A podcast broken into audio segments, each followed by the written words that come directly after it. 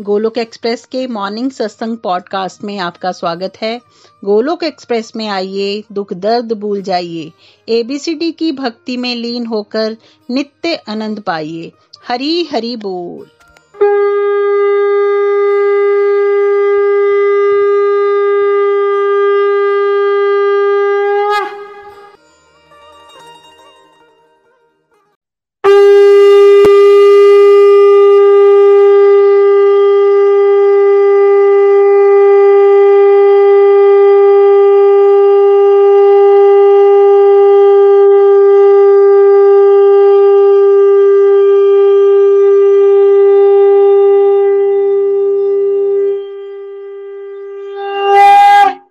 हरी हरि बोल एवरीवन हरी हरि बोल।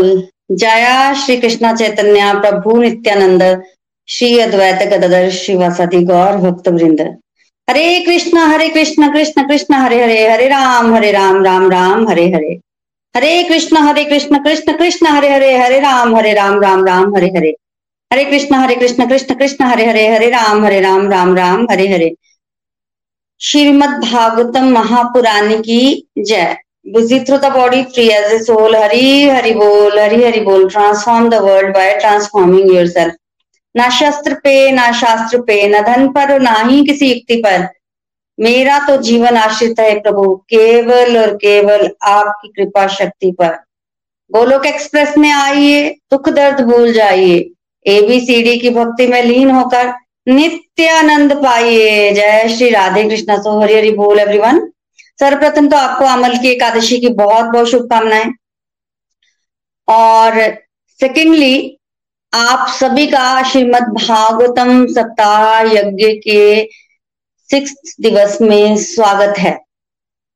श्रीमद भागवतम की कथा जो है वो चल रही है, जिसमें श्रीमद भागवतम की कथा को सुखदेव गोस्वामी परीक्षित महाराज को सुना रहे हैं।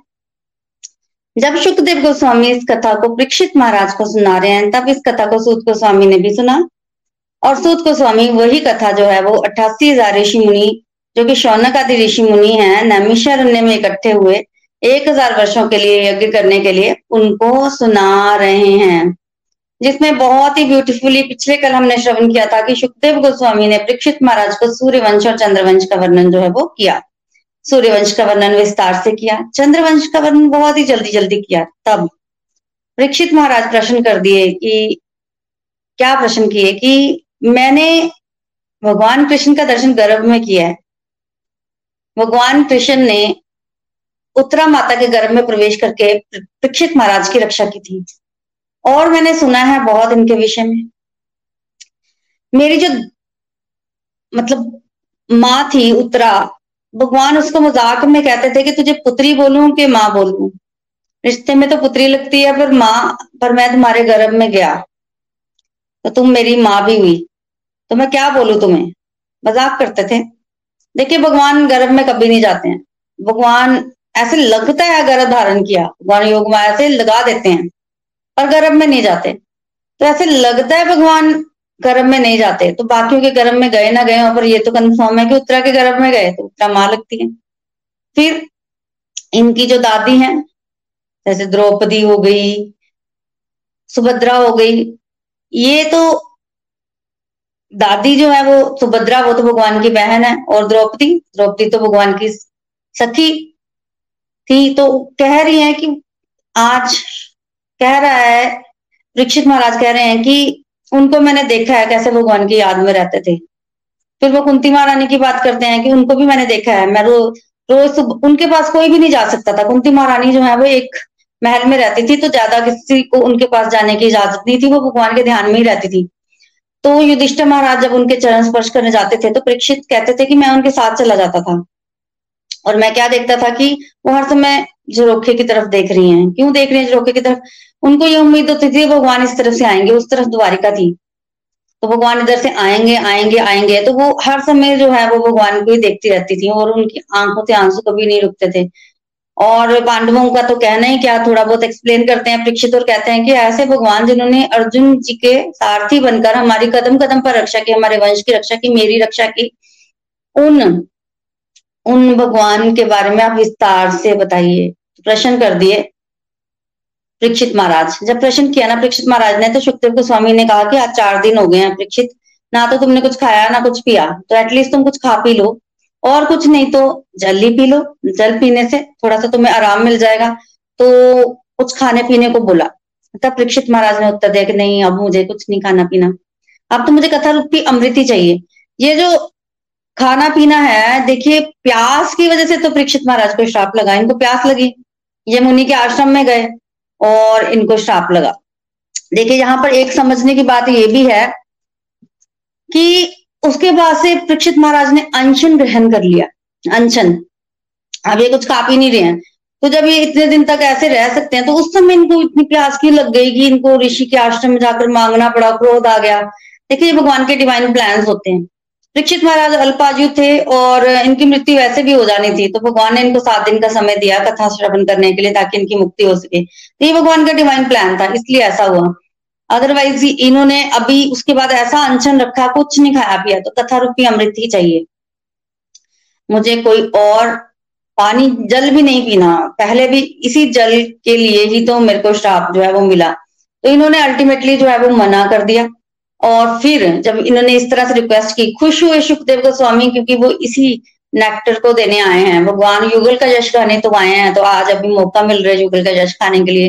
तो सुखदेव गोस्वामी खुश हैं और स्टार्ट करते हैं कि एक बार एक बार पृथ्वी जो है वो असुरों के बोझ के नीचे दब गई। इतनी त्रास हो गई पृथ्वी की, इतना उस पर भार बढ़ गया कि वो ना गो का रूप धारण किया। पृथ्वी गो का रूप धारण करके ब्रह्मा जी के पास गई, देवताओं को भी साथ लिया। और ब्रह्मा जी को जाके बोला कि मेरे पे बहुत बोझ पड़ गया है तो मेरी रक्षा करें। ब्रह्मा जी रक्षा करने में समर्थ नहीं है तो ब्रह्मा जी उनको लेकर भगवान विष्णु के पास गए। तो अल्टीमेटली वहाँ भी बात नहीं बनी, सब लोग मिलके जो है भगवान श्री कृष्ण के पास गए, उनसे मिलने।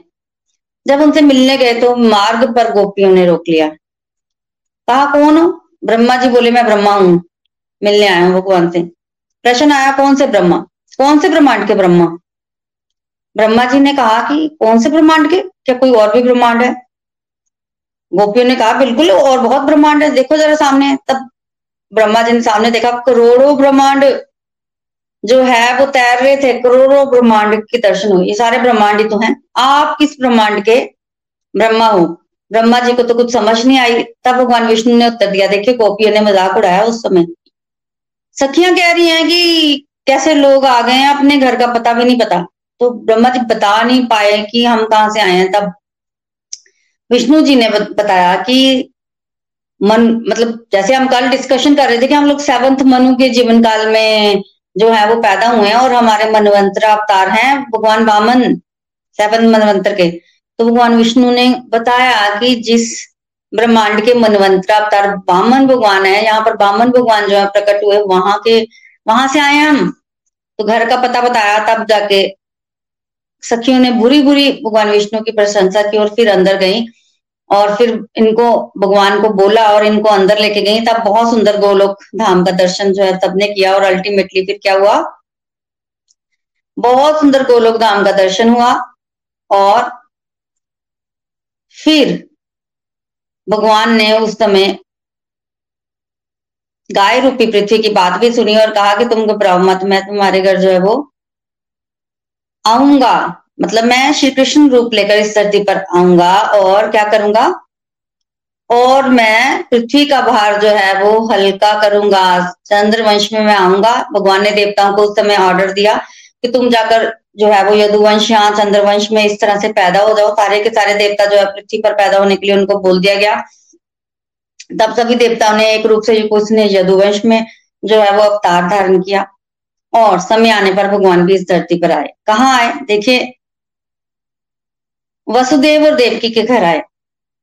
वसुदेव, देखिए, कंस जो है ना, वो उस समय एक महादैत्य होता था। उग्रसेन राजा थे और उनका पुत्र था कंस। पुत्र भी नहीं था, पर चलो। वैसे तो वो एक राक्षस का बेटा था। तो उनके घर पुत्र बन के जो है वो प्रकट हुआ। तो कंस बहुत क्रूर था। इसका एक ही क्वालिटी थी इसकी कि ये देवकी से बहुत प्यार करता था। देवकी जो है वो इसकी छोटी बहन थी, इसके चाचा देवक की पुत्री थी। देवकी से बहुत प्यार करता था और इसने क्या किया हुआ था कि अपने पिता को ना कारागार में डाल दिया और खुद जो है वो राज्य पर, मथुरा मंडल का राज्य जो है वो उसने ले लिया हुआ था। ज़बरदस्ती। प्रजा इसको इतना पसंद नहीं करती थी। तो वसुदेव इनके बचपन के मित्र थे और वसुदेव जी जो है ना, वो सत्यवादी थे, ये कंस को पता था। क्योंकि बचपन में इकट्ठे पड़े थे तो इनको पूरा आइडिया था। तो जब बहन के विवाह की बारी आई तो दुष्ट और क्रूर व्यक्ति भी है ना, वो भी चाहता है कि उसके घर में जो है वो ईमानदार व्यक्ति आए। एक चोर है, वो ये चाहता है कि उसके घर में कभी चोरी ना हो। ईमानदारी की उम्मीद करता है। उसी तरह से ये चाहता था अपनी बहन का विवाह करना तो जब वसुदेव से करने की बारी आई तो तुरंत हाँ बोल दी क्योंकि ये जानता है कि वो सत्यवादी है। इतना प्यार कंस करता है देवकी से कि इसने कहा कि मैं अपनी बहन को खुद छोड़ने जाऊँगा। तो ये अपनी बहन को खुद छोड़ने गया। और जब रथ पर ये अपनी बहन को ले जा रहा था विवाह के पश्चात, तभी एक आकाशवाणी हुई। आकाशवाणी ने कहा कि, रे मूर्ख कंस जिस बहन को इतनी प्यार से लेके जा रहा है, इसी बहन की आठवीं संतान जो है वो तेरा काल होगी। जब ये सुना ना कंस ने कि मेरी बहन का आठवां पुत्र मुझे मार देगा तो उसका सारा प्यार हवा हो गया। देखिए, दुष्ट का प्यार ऐसे ही होता है। तलवार निकाल ली कि ना रहेगा बाँस, ना बजेगी बांसुरी। देवकी को मार देता हूँ। देवकी मर जाएगी तो पुत्र भी कहाँ से होंगे? तो देवकी को मारने के लिए तलवार जो है वो निकाली। अब क्या हुआ कि वसुदेव जी ने रोका। वसुदेव जी ने सोचा कि पहले तो मेरी पत्नी आती पति का धर्म है पत्नी की रक्षा तो पहले पत्नी की रक्षा, बाद में संतान की रक्षा। तो वसुदेव जी ने हर तरह से कंस को समझाया। कंस जब नहीं माना तो वसुदेव जी ने कहा कि तुम्हें भय किससे है? देवकी की संतान से या देवकी से? कहा, देवकी से भय नहीं है। देवकी से भय नहीं है, देवकी के संतान से है। तो वसुदेव जी ने कहा कि मैं देवकी की प्रत्येक संतान तुम्हें ला के दूँगा। तुम ऐसे करो कि देवकी को छोड़ दो। अब कंस ने सुना तो सोचने लग पड़ा, क्योंकि सत्यवादी हैं वसुदेव जी तो मान गए उनकी बात, और वैसे भी उसको डर था कि विद्रोह ना हो जाए, और भी बड़ी चीज़ें। तो छोड़ दिया देवकी को, मारा नहीं, पर उनको जाने भी नहीं दिया अपने ससुराल। वहीं रख लिया। मथुरा में ही रख लिया, जाने नहीं दिया, और समय आने पर देवकी ने एक सुंदर पुत्र को जो है वो जन्म दिया। उसका नाम रखा गया कीर्तिमान। और उसको लेकर वसुदेव जी वचन के मुताबिक कंस के पास गए और कंस जो है, उसने जब बच्चे को देखा तो कहा कि इससे मुझे कोई भय नहीं है, मैं आठवीं संतान को मारूँगा, इसको वापिस ले जाओ। वसुदेव जी बच्चे को लेकर वापिस आ गए देवकी माता को दिया और कहा कि इसको अच्छे से रख लो। दुष्ट का कोई भरोसा नहीं होता। कंस ने इसको छोड़ तो दिया, पर उसका कोई भरोसा नहीं है। उसका कोई भरोसा नहीं है। तो छोड़ दिया अल्टीमेटली कंस ने बच्चे को, पर तब नारद जी कंस के पास आए और नारद जी ने एक माला दी कंस को और कहा कि इस माला में से कौन सा मन का पहला है और कौन सा आठवां? तो हुआ ये कि जहाँ से मर्ज़ी माला तो गोल होती है, शुरू करो। प्रत्येक मन का पहला है और प्रत्येक मन का आठवां है। तो नारद जी ने कहा कि गड़बड़ है। वो पुत्र जो है वो आठवां भी हो सकता है। कंस को जब ये पता चला, तब तो कंस ने क्या किया? कंस ने देवकी और वसुदेव को कारागार में डाल दिया। सात दरवाजों के अंदर और उनको बेड़ियों से जकड़ दिया और उनके पुत्र को उनकी आँखों के सामने पत्थर पर पटक के मार दिया। देवकी माता बहुत रोई है, पर कंस बहुत क्रूर था। उसके हृदय में जरा भी दया नहीं आई। पुत्र को मार दिया। देखिए, ऐसा नहीं है कि नारद जी जो है वो दुश्मन है, पर हुआ ये कि नारद जी जो है वो चाहते हैं कि कंस के पापों का घड़ा जो है वो जल्दी जल्दी भरे, तभी तो कंस का पापों का घड़ा भरेगा। तभी तो जो है वो जल्दी मरेगा। ऐसे इसलिए किया गया। तो अल्टीमेटली ऐसे करते करते करते करते एक एक संतान जो है वो एक वर्ष के बाद देवकी माता ने पैदा की। तो छह पुत्र जो है वो देवकी माता के कंस ने मार दिए। फिर सातवें पुत्र की बारी आई। सातवें गर्भ में बलराम जी थे। तो बलराम जी जब देवकी माता के गर्भ में आए ना, तब भगवान ने योग माया को आदेश दिया कि देवकी माता के गर्भ को जो है वो रोहिणी माता के गर्भ में जो है वो रख दिया जाए। तब देखिए, रोहिणी माता जो है ना, वो कद्रू है। पिछले जन्म की तो कद्रू ही सर्पों की माता है। तो रोहिणी माता के गर्भ में जो है, वो स्थापित कर दिया गया उस गर्भ को और भगवान बलराम जी का जन्म हुआ गोकुल में। और उसके पश्चात भगवान ने अष्टम गर्भ धारण किया। जब माता ने माता ने अष्टम गर्भ धारण किया। जब माता ने अष्टम गर्भ धारण किया ना, तब भगवान सेल्फ फलजेंट है तो माता चमक गई। कंस एक बार ना देवकी के दर्शन करने को आया और देवकी चमक रही और कारागार में प्रकाश। देखिए, देवकी माता को ऐसे मतलब अंधेरी काल कोटी में बंद किया हुआ था, सात दरवाजों के अंदर, सातवीं, सात जेलों के अंदर। वहाँ प्रकाश पहुँचता ही नहीं था।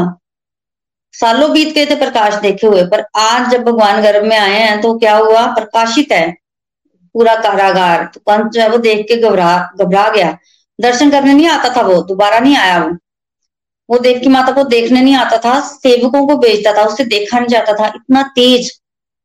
हमेशा सोचता था कि मेरी बहन इतनी चमकती तो कभी भी नहीं थी इसके गर्भ में हो ना हो, मेरा काल ही है।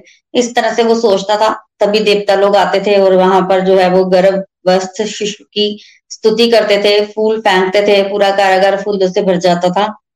तो सुगंधित फूल मतलब देखिए, भगवान जहाँ होते हैं, वहाँ ऐश्वर्य की कमी नहीं होती। कोई काल कोठरी में तो क्या ऐश्वर्य तो है ही है, उस लेवल का।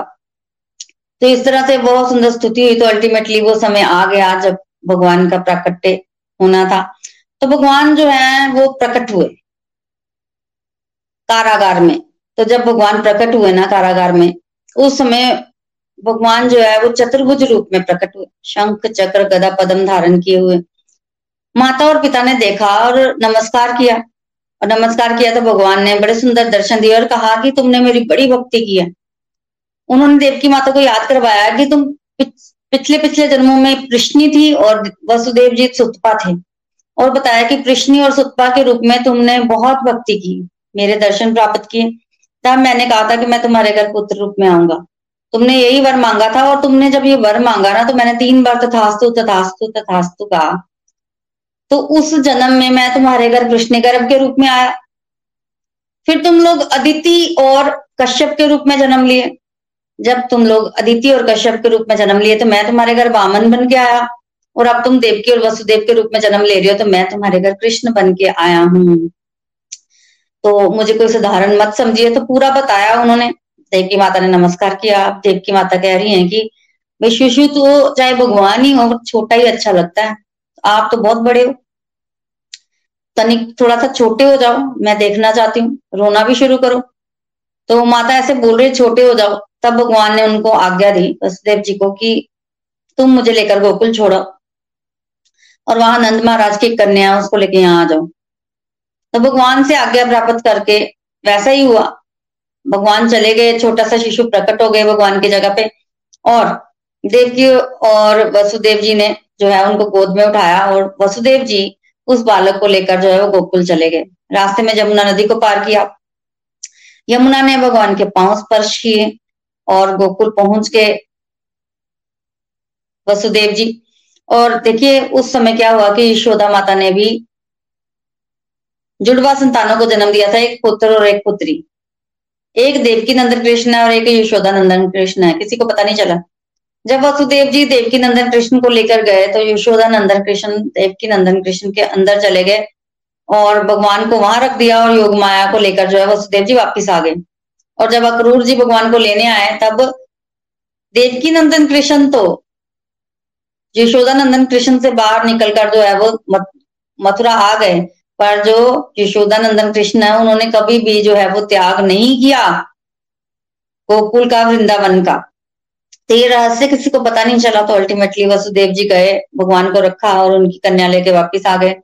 भगवान का डिवाइन प्लान होता है अदरवाइज़ ये पॉसिबल ही नहीं है जो हुआ। तो जब भगवान आते हैं ना तो सारी माया हवा हो जाती है। और उसके बाद योग माया आई। जब योग माया आ गई, देखिए जब वसुदेव जी ने जाना था तो भगवान की प्रभाव था ना, उस समय सारे पहरी जो सो गए थे, सात दरवाजे खुल गए, जब वसुदेव जी आए तो सारे पहरी उठ गए, सात दरवाजे बंद हो गए, उनकी बेड़ियाँ फिर से पड़ गई। सारा चमत्कार हुआ और चमत्कार होने के पश्चात ना, क्या हुआ कि पता चला अगले दिन सुबह की देवकी ने संतान को जन्म दिया, कंस आया, सोचा मार दूँगा। देवकी ने कंस को बताया कि ये पुत्र नहीं है, पुत्री है। पुत्री से तुम्हें क्या भय हो सकता है? तुम्हारी पुत्री समान है, तुम इसको छोड़ दो। कंस के मन में जरा ध्यान आई। कंस ने उठाया उस पुत्री को और वैसे ही दीवार पर पटकना चाहा, जैसे उसने छह बच्चों को पहले मारा है। पर जैसे ही कंस ने उस पुत्री को पटकना चाहा ना उसी समय उस पुत्री ने अष्टभुजा देवी का रूप ले लिया और कहा, अरे मूर्ख कंस, तुम्हें मारने वाला तो पैदा हो चुका है। अब तू व्यर्थी देव की और वसुदेव को दुख दे रहा है। कोई फ़ायदा नहीं है। तो ये कहकर माता चली गई। कंस अब बड़ा अंदर से हताश और परेशान हुआ है। पश्चाताप कर रहा है। उसने माफ़ी मांगी देव के वसुदेव से और कहा कि उसको क्षमा कर दिया जाए। वही बड़े दयनीय वचन बोले, क्षमा मांगी और अल्टीमेटली इनको रिहा कर दिया। और उसके बाद क्या हुआ कि भगवान का प्राकट्य बेसिकली रात को बारह बजे हुआ। और भगवान चले गए कहा? गोकुल में। वहाँ पर तो किसी को पता नहीं चला इस पूरी प्रोसेस में चार चार घंटे तो ऐसे ही लग गए। वहाँ पर किसी को पता नहीं चला भगवान का प्राकट्य हुआ। फिर गौ माता को पता चला, सुबह और गौ माता ने बताया कि इस तरह से भगवान का प्राकट्य हुआ। नंद बाबा को पता चला, इतना आनंद हुआ ना, वो आपने सुना है? नंद घर आनंद भयो, जय कन्हैया लाल की, जय कन्हैया लाल की, जय हो गोपाल की। नंद घर आनंद भयो जय कन्हैया लाल की। तो क्या बोला जाता है? नंद घर आनंद भयो। ये कभी नहीं बोला कि पुत्र हुआ है। इतना आनंद था और नंदोत्सव का वर्णन तो कहने को नहीं होता। इतना ऐश्वर्य इतना ऐश्वर्य जब भगवान आए वृंदावन में तो ऐश्वर्य की देवी लक्ष्मी माता भी आई और वहीं रह गई, वापिस ही नहीं गई। इतना ऐश्वर्य हो गया था वृंदावन में। नंद बाबा खुश। और यशोदा माता कुश बहुत बड़ा ऐश्वर्य वहाँ पर ज्ञान नहीं किया जा सकता। दूध दही की तो नदियाँ बह गई, माखन की नदियाँ बह रही थी। ऐसे इतना ऐश्वर्य और खूब आनंद ले रहे हैं, सब खूब आनंद। फिर एक दिन नंद बाबा को लगा कि हमें ना कर देने जो है, वो मथुरा मंडल में चले जाना चाहिए, वो कर देते थे ना कंस को। ऐसा ना हो कि हम कर, क्योंकि वो बिज़ी थे ना। भगवान का प्राकट्य हुआ था। तो उस उत्सव में बिज़ी थे तो ऐसा ना हो कि कंस अपनी सेना ही भेज दे, वो नहीं चाहते थे आनंद में भी गनाए। और दूसरी तरफ़ दूसरी तरफ़ कंस जो है, उसने अपने मंत्रियों से ना, मंत्रिमंडल की बैठक बुलाकर गणना की और बताया कि ऐसे ऐसे एक अष्टभुजा देवी प्रकट हुई और उसने कहा है कि तुम मुझे मारने वाला पैदा हो चुका है, क्या करना चाहिए वगैरह वगैरह। तब दुष्ट मंत्रियों ने उसे सलाह दी कि आपको ऐसा करना चाहिए कि बच्चों को मरवा देना चाहिए। दस दिन के जो छोटे बच्चे हैं ना, उनको मरवा देना चाहिए। दस दिन का छोटा बच्चा मर जाएगा तो आपका काल भी मर जाएगा। कंस को सुझाव अच्छा लगा। देखिए, दुष्ट का दुष्ट सब सुझाव और मानने वाला भी वैसा ही। दस दिन के बच्चों को अपने राज्य के हम मरवा देंगे और इस काम के लिए उन्होंने पूतना को हायर किया। पूतना बाल घातनी छोटे छोटे बच्चों को मारने वाली। इस काम में बहुत एक्सपर्ट थी। पूतना को भेजा, पूतना जगह जगह जाके बच्चों को मार रही है। तभी नंद बाबा कर देने आए, कर दिया जब ना नंद बाबा ने तो सोचा वसुदेव जी से भी मिल जा, मिलता जाऊँ। नंद बाबा और वसुदेव जी मित्र थे, और जब ये वसुदेव जी से मिलने गए तो वसुदेव जी ने कुशल पूछी। फिर चुपके से बच्चों के विषय में पूछा, क्योंकि बच्चे, नंद बाबा को तो नहीं पता उनके, वसुदेव जी को तो पता है। बच्चों के विषय में पूछा, और फिर नंद बाबा को तर्क किया कि आप ना ऐसा कीजिए जल्दी से वापस चले जाइए। कुछ ना कुछ अनिष्ट ना हो, कुछ अनिष्ट ना हो जाए। आजकल बड़े उत्पात हो रहे हैं। वसुदेव जी सत्यवादी है। और नंद बाबा ने जब वसुदेव जी के मुख से ये सुना तो वो ये समझ गए कि कुछ ना कुछ उत्पात तो होने ही वाला है। और जब वो ये समझे ना तो उन्होंने क्या किया? फटाफट वहाँ से निकल के चले गए। बिल्कुल टाइम नहीं लगाया, क्योंकि वो वसुदेव जी तो सत्यवादी है ना तो वो समझ गए थे कि वसुदेव जी जो कह रहे हैं वो सत्य होगा। फटाफट वहाँ से निकले। और इतने में पूतना जो है वो पहुँच गई। कहा? नंद भवन में मतलब गोकुल में पहुँची और वहाँ पर सीधा अंदर चलेगी सुंदर स्त्री का रूप बनाकर गई थी। सीधा अंदर पहुँच गई। किसी ने उसको रोका नहीं। उस समय इतना खुला माहौल होता था। देखिए, ये पूतना जो है ना, ये जड़वाद का प्रतीक है। भगवान जब राम के बेस में आए थे, तब उन्होंने ताड़का को मारा था। ताड़का भी अविद्या ही है। तो यहाँ भी भगवान ने सर्वप्रथम पूतना का वध किया है, ये अविद्या की प्रतीक है। देखिए, अविद्या हटेगी तो व्यक्ति को अपने अंदर के जो है वो विकार दिखेंगे। काम, क्रोध, लोभ, मोह, मद, मत्सर से दिखेंगे तब जब विद्या हटेगी। और भगवान की कृपा के बिना ना तो हम इन विकारों को देख सकते हैं, ना इनको दूर कर सकते हैं। तो अगर आपको लग रहा है कि आपके अंदर बहुत सारे विकार हैं तो वो भी भगवान की कृपा है और फिर आप उनको दूर करने का प्रयास करते हो, अपनी मेहनत से तो नहीं कर सकते। देखिए, अगर हम अपनी मेहनत से कर सकते होते तो हर कोई व्यक्ति जो है वो सत्यवादी बन जाता है। किसको अच्छा लगता है? झूठ, छल करना। कोई राक्षस होगा जिसको ये सब अच्छा लगता है, पर बाकी तो ये सब यही चाहते हैं ना कि वो साफ़ सुथरा रहे, कोई छल ना करें, उनके अंदर बल हो, भक्ति का, बाकी तो यही चाहते हैं। तो पर वो भगवान की कृपा से मिलता है, खुद अपने लिए नहीं कर पाते हैं। तो भगवान आज उतना का वध कर रहे हैं ताकि अविद्या रूपी विकार को मिटा रहे हैं। तो उतना अपने स्तनों पर जहर लगा के आई थी भगवान ने। दूध के साथ जहर भी पिया, पूतना को मार दिया। देखिए पूतना कौन है? हम पिछले कल भी डिस्कशन कर रहे थे कि ये पूतना जो है, ये रत्नमाला है महाराज बलि की पुत्री। जब भगवान बामन बन के गए थे ना, तब इन्होंने बामन भगवान को देखा था और बामन भगवान इनको बड़े सुंदर लगे। तब इन्होंने भाव बनाया था कि अगर ये मेरा पुत्र होता तो मैं इसको दूध पिलाती। भगवान भाव भावग्राही जनार्दन भगवान ने भाव ग्रहण किया। फिर जब बामन भगवान ने बलि से सारी संपत्ति ले ली, उनको बाँध लिया, तब रत्नमाला के मन में भाव आया कि मेरा ये पुत्र होता तो मैं जहर पिला देती इसको। भगवान ने उस भाव को भी ग्रहण कर लिया। वही रत्नमाला पूतना बन के आई है। और जब पूतना बन के आई है तो भगवान ने दूध भी पिया और जहर भी पिया तो दोनों भावों को भगवान ने ग्रहण किया और अल्टीमेटली पूतना का उद्धार किया। पूतना ने प्राण त्यागे और पूतना जो है वो, उसको माँ की गति इन्होंने जो है वो दी। फिर नंद बाबा पहुँचे और उन्होंने देखा पूतना मर गई है। छह कोस की थी पूतना और पड़ी हुई है, कंस के बगीचे पे गिरी। अब नंद बाबा सोच रहे हैं, करना क्या है इसका? इतनी बड़ी पूतना का अंतिम संस्कार कैसे करना तो उसको काट काट के टुकड़ों में बांटा और फिर उसका अंतिम संस्कार किया। और जब अंतिम संस्कार हुआ ना तो उसके जो खुशबू आई उसके अंदर से। खुशबू तो भगवान का स्पर्श पाकर पूतना का शरीर पवित्र हो गया था, खुशबू आ रही थी। तो इस तरह से नंद बाबा सोच रहे हैं कि वसुदेव जी ने ठीक बोला था, उत्पात होगा। तो फिर रहते रहे यशोदा माता ने बहुत सारे उत्सव किए, बहुत सारे उत्सव। फिर एक दिन भगवान ने करबट ले ली तो यशोदा माता को लगा, चलो ये भी उत्सव कर लेते हैं। और भगवान की उत्सव किया उन्होंने। उत्सव में क्या होता था? ब्राह्मणों को बुलाया जाता था, पूजा होती थी, खाना खिलाते थे, यही उत्सव होते हैं, उस समय के ना? यही वो होते थे उत्सव तो माता ने क्या किया कि क्योंकि अब छोटा शिशु है तो माता को कहाँ समय लगेगा? माता ने भगवान को सुलाया और घर के बाहर जो है वो छकड़े के नीचे डाल आई। पर वहाँ पर शक्टासुर आ गया और भगवान ने एक पैर मारकर शक्टासुर का उद्धार किया। देखिए शक्टासुर जो है वो जड़वाद का प्रतीक है जड़वाद का। आप समझिए ना कि माता ने क्या किया कि भगवान को नीचे डाल दिया तो ऊपर जड़ चीज़ें पड़ी हुई थी शक शकट के ऊपर जड़ चीज़ें थी तो भगवान कहते हैं कि मुझको अगर आप नीचे कर दोगे और जड़ चीज़ों को ऊपर कर दोगे तो टूटना टूटेगी ही चीज़ें फिर बचना संभव नहीं है तो भगवान ऊपर होने चाहिए हर जगह प्रायोरिटी भगवान को देनी चाहिए तो भगवान जो है इस तरह से जो है वो आ, समझा रहे हैं और जब अविद्या का नाश होता है तो जड़वाद धीरे धीरे खत्म होता ही है। तो ये जो शक्टासुर थे ये बिना शरीर का असुर था, उत्कच नाम था इसका, बिना शरीर का असुर। तो बेसिकली पिछले जन्म में ना ये हरिण्याक्ष का पुत्र होता था, और इसके शरीर में बड़ी ताकत थी। और एक बार क्या हुआ कि ये लोमश ऋषि के आश्रम में गए, और वहाँ पर ना शरीर में ताकत थी तो पेड़ पौधे उखाड़ कर इधर उधर फेंकने शुरू कर दिए।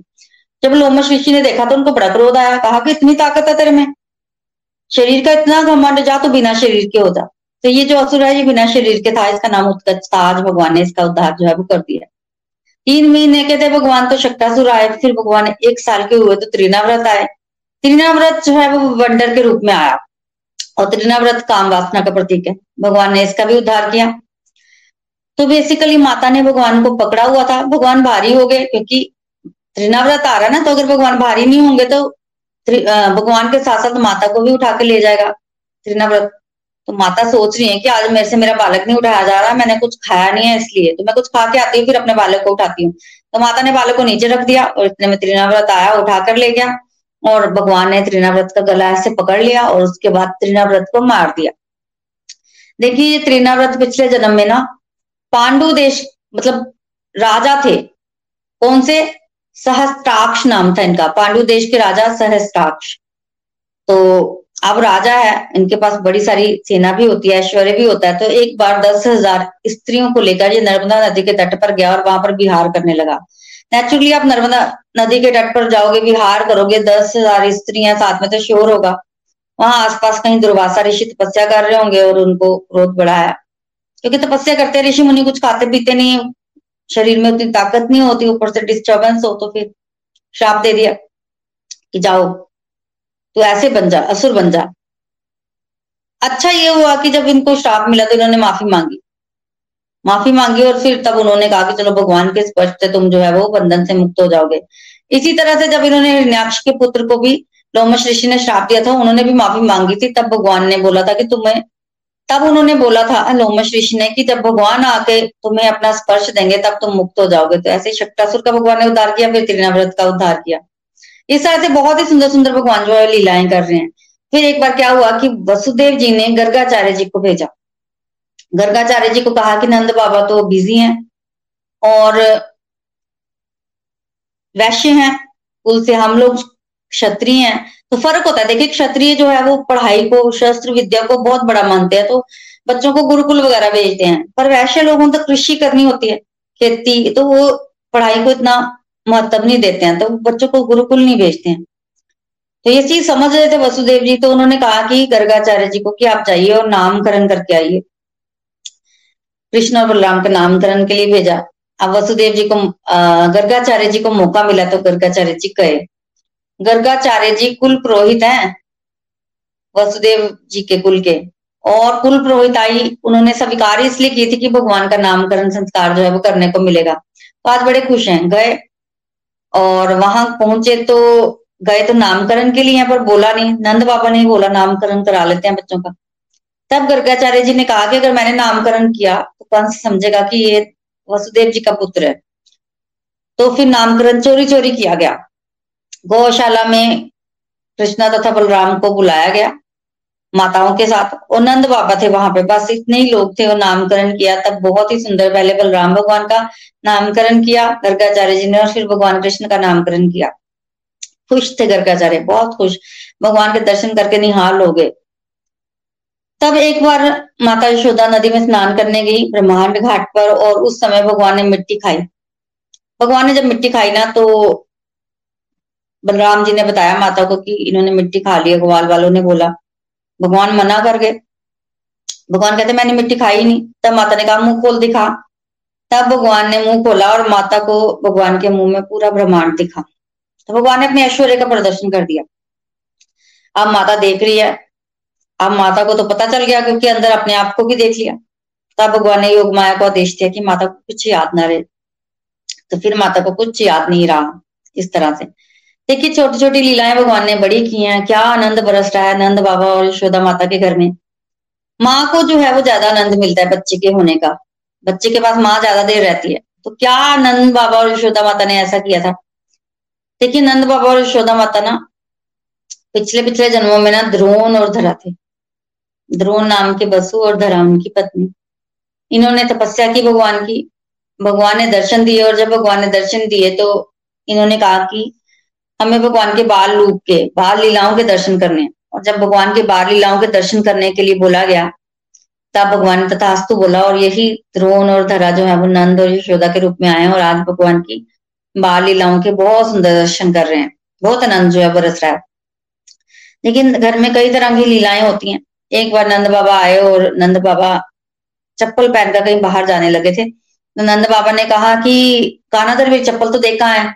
तो ये तो काना जो है नंद बाबा की चप्पलें लेने गए और चप्पलों को सिर पे रख के लाए।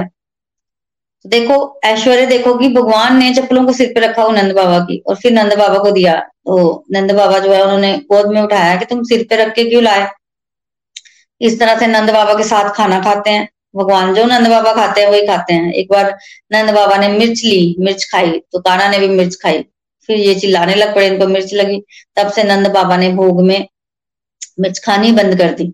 तो इस तरह से बड़ी सुंदर सुंदर लीलाएँ भगवान ने की हैं। बहुत सुंदर सुंदर एक बार यहाँ फल बेचने वाली आई तो उस समय ये अकेले थे भगवान, और फल बेचने वाले जब फल लेने आई ना तो उस समय ऐसे होता था कि कुछ पैसे थोड़ी नहीं, कुछ फल मतलब वस्तु के बदले वस्तु।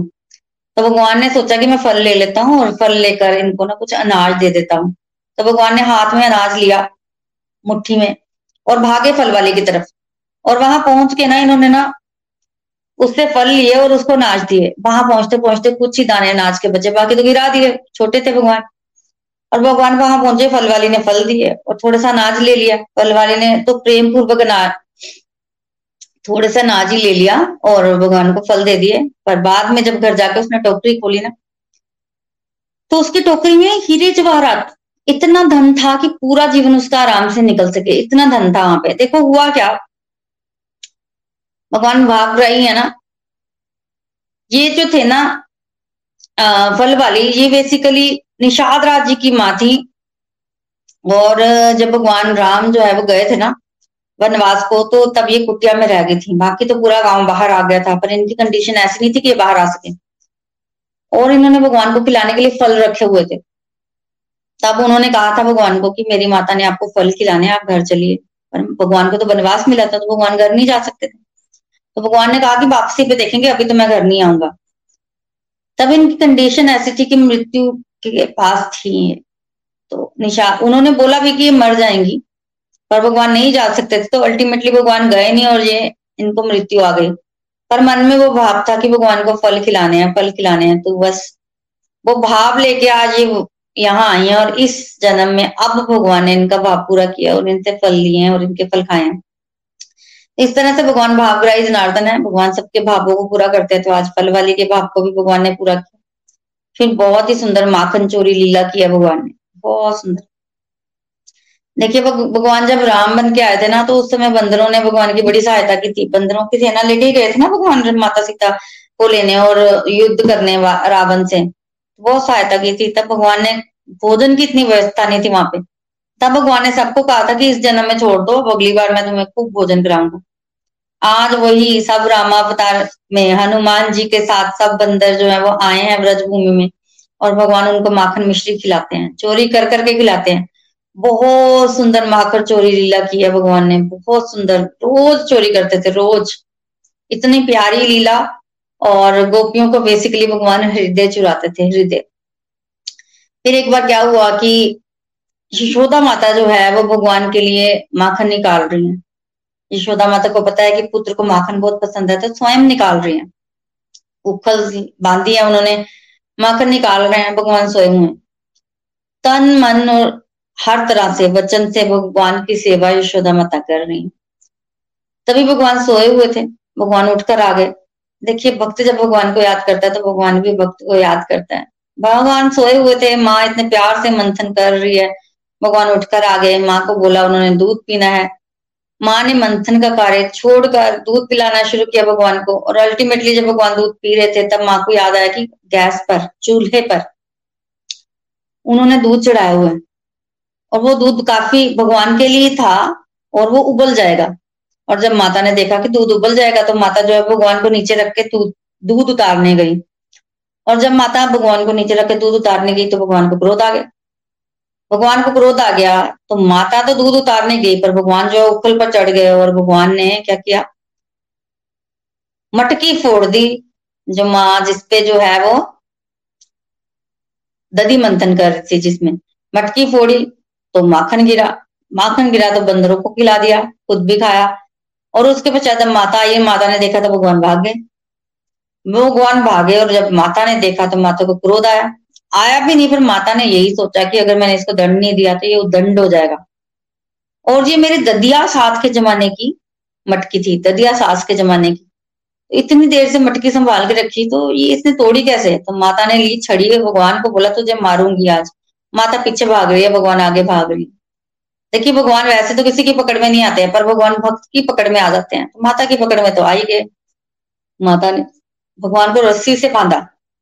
भगवान बंद नहीं रहे थे भगवान बंद नहीं रहे थे, रस्सी छोटी पड़ रही थी, फिर भगवान ने कृपा से, अपनी कृपा से बंद गए, बाद में। और जब भगवान बंद गए तो माता ने कहा कि अब तुम्हें कोई नहीं खोलेगा। बाँध के चलेगी माता, दंड दिया भगवान को। अब भगवान ऐसे तो बैठने वाले नहीं है तो भगवान ना उखल को लेके चल पड़े। वैसे तो उखल काफ़ी भारी था, पर भगवान से ज़्यादा भारी थोड़ी था। तो भगवान लेके चल पड़े। तभी नंद बाबा के आँगन में ना दो पेड़ होते थे। दो अर्जुन वृक्ष। वो एक दूसरे के साथ जुड़े हुए थे, बीच में थोड़ी जगह थी। अब काना तो थे छोटे से, पतले से तो उसमें से निकल गए। काना तो निकल गए, पर उखल नहीं निकल पाई। उखल फंस गई। काना ने ज़ोर लगाया और उखल के साथ दोनों पेड़ जो है नीचे गिर गए। तभी उन दोनों पेड़ों में से दो सुंदर पुरुष, दिव्य पुरुष बाहर आए भगवान को नमस्कार किया। ये कौन है दोनों? देखिए, ये दोनों जो है ना, ये कुबेर, पिछले जन्म में कुबेर के पुत्र नल कुबर और मणिग्रीव हैं। और एक बार क्या हुआ कि कुबेर धन के देवता है, और धन का ऐश्वर्य जो है वो इन बच्चों को बहुत था मत था। ये नदी में स्नान कर रहे थे, कुछ स्त्रियों के साथ नगन स्नान, तभी वहाँ से नारद जी गुजरे। नारद जी को इन्होंने नमस्कार नहीं किया, स्त्रियों ने तो फिर भी नमस्कार किया और वस्त्र पहन लिए। तब नाराज़ जी ने देखा कि अड़ की तरह दोनों पड़े हुए हैं तो नाराज़ जी ने श्राप दे दिया, तुम जड़ी बन जाओ। पेड़ बनो। तब इन्होंने बड़ी क्षमा मांगी नारद जी से। तब नारद जी ने कहा, पेड़ तो बनो, पर नंद बाबा के आँगन में। तो ये नंद बाबा के आँगन में पेड़ बने, और नारद जी ने ये भी कहा था कि भगवान आएँगे तो भगवान तुम्हारा उद्धार करेंगे। अब ये नंद बाबा के आँगन में पेड़ बने, और इनको ना भगवान की सारी लीलाएँ इन्होंने देखी। सारी। भगवान जब माखन चोरी करके आते थे तो हाथ इनसे पहुँचते थे। नंद भगवान के कपड़े जब माता धोती थी इनपे ही सुखाती थी। भगवान इनके पीछे छुपते थे। इन्होंने सारी लीलाएँ देखी। भगवान ने इनको भेज दिया। वर भी दिया इन्होंने भगवान की परिक्रमा की, और ये चले गए। कहाँ गए? वो लोग वृंदावन में गए, और वहाँ पर मधुकंठ और स्निग्ध कंठ के नाम से कथा व्यास बने हैं, कथा व्यास। तो गोलोक वृंदावन में यशोदा माता जो है, वो कथा रखवाती हैं श्रीमद भागवतम की कथा, और ये कहते हैं क्योंकि भगवान की लीलाएँ देखी हैं और यशोदा माता खुश होती हैं कि मेरे पुत्र ने ऐसी लीला की, मेरे पुत्र ने वैसी लीला की तो यशोदा माता बड़ी खुश होती है इनकी लीलाओं को सुन सुनकर तो इस तरह से भगवान ने जो है वो इन दो अर्जुन पेड़ों का भी उद्धार किया।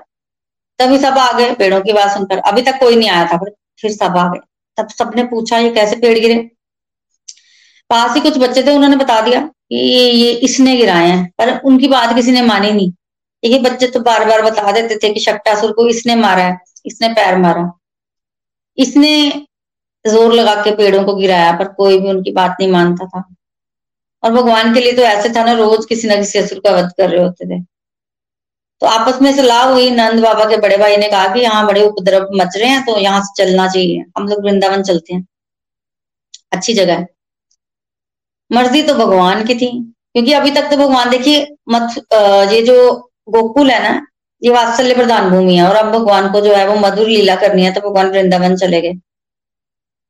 और वृंदावन गए जब तो वहाँ पर भगवान ने नई लीलाएँ की, और लीलाएँ की। तो सर्वप्रथम तो भगवान ने बछड़े चराए वहाँ पर जाकर।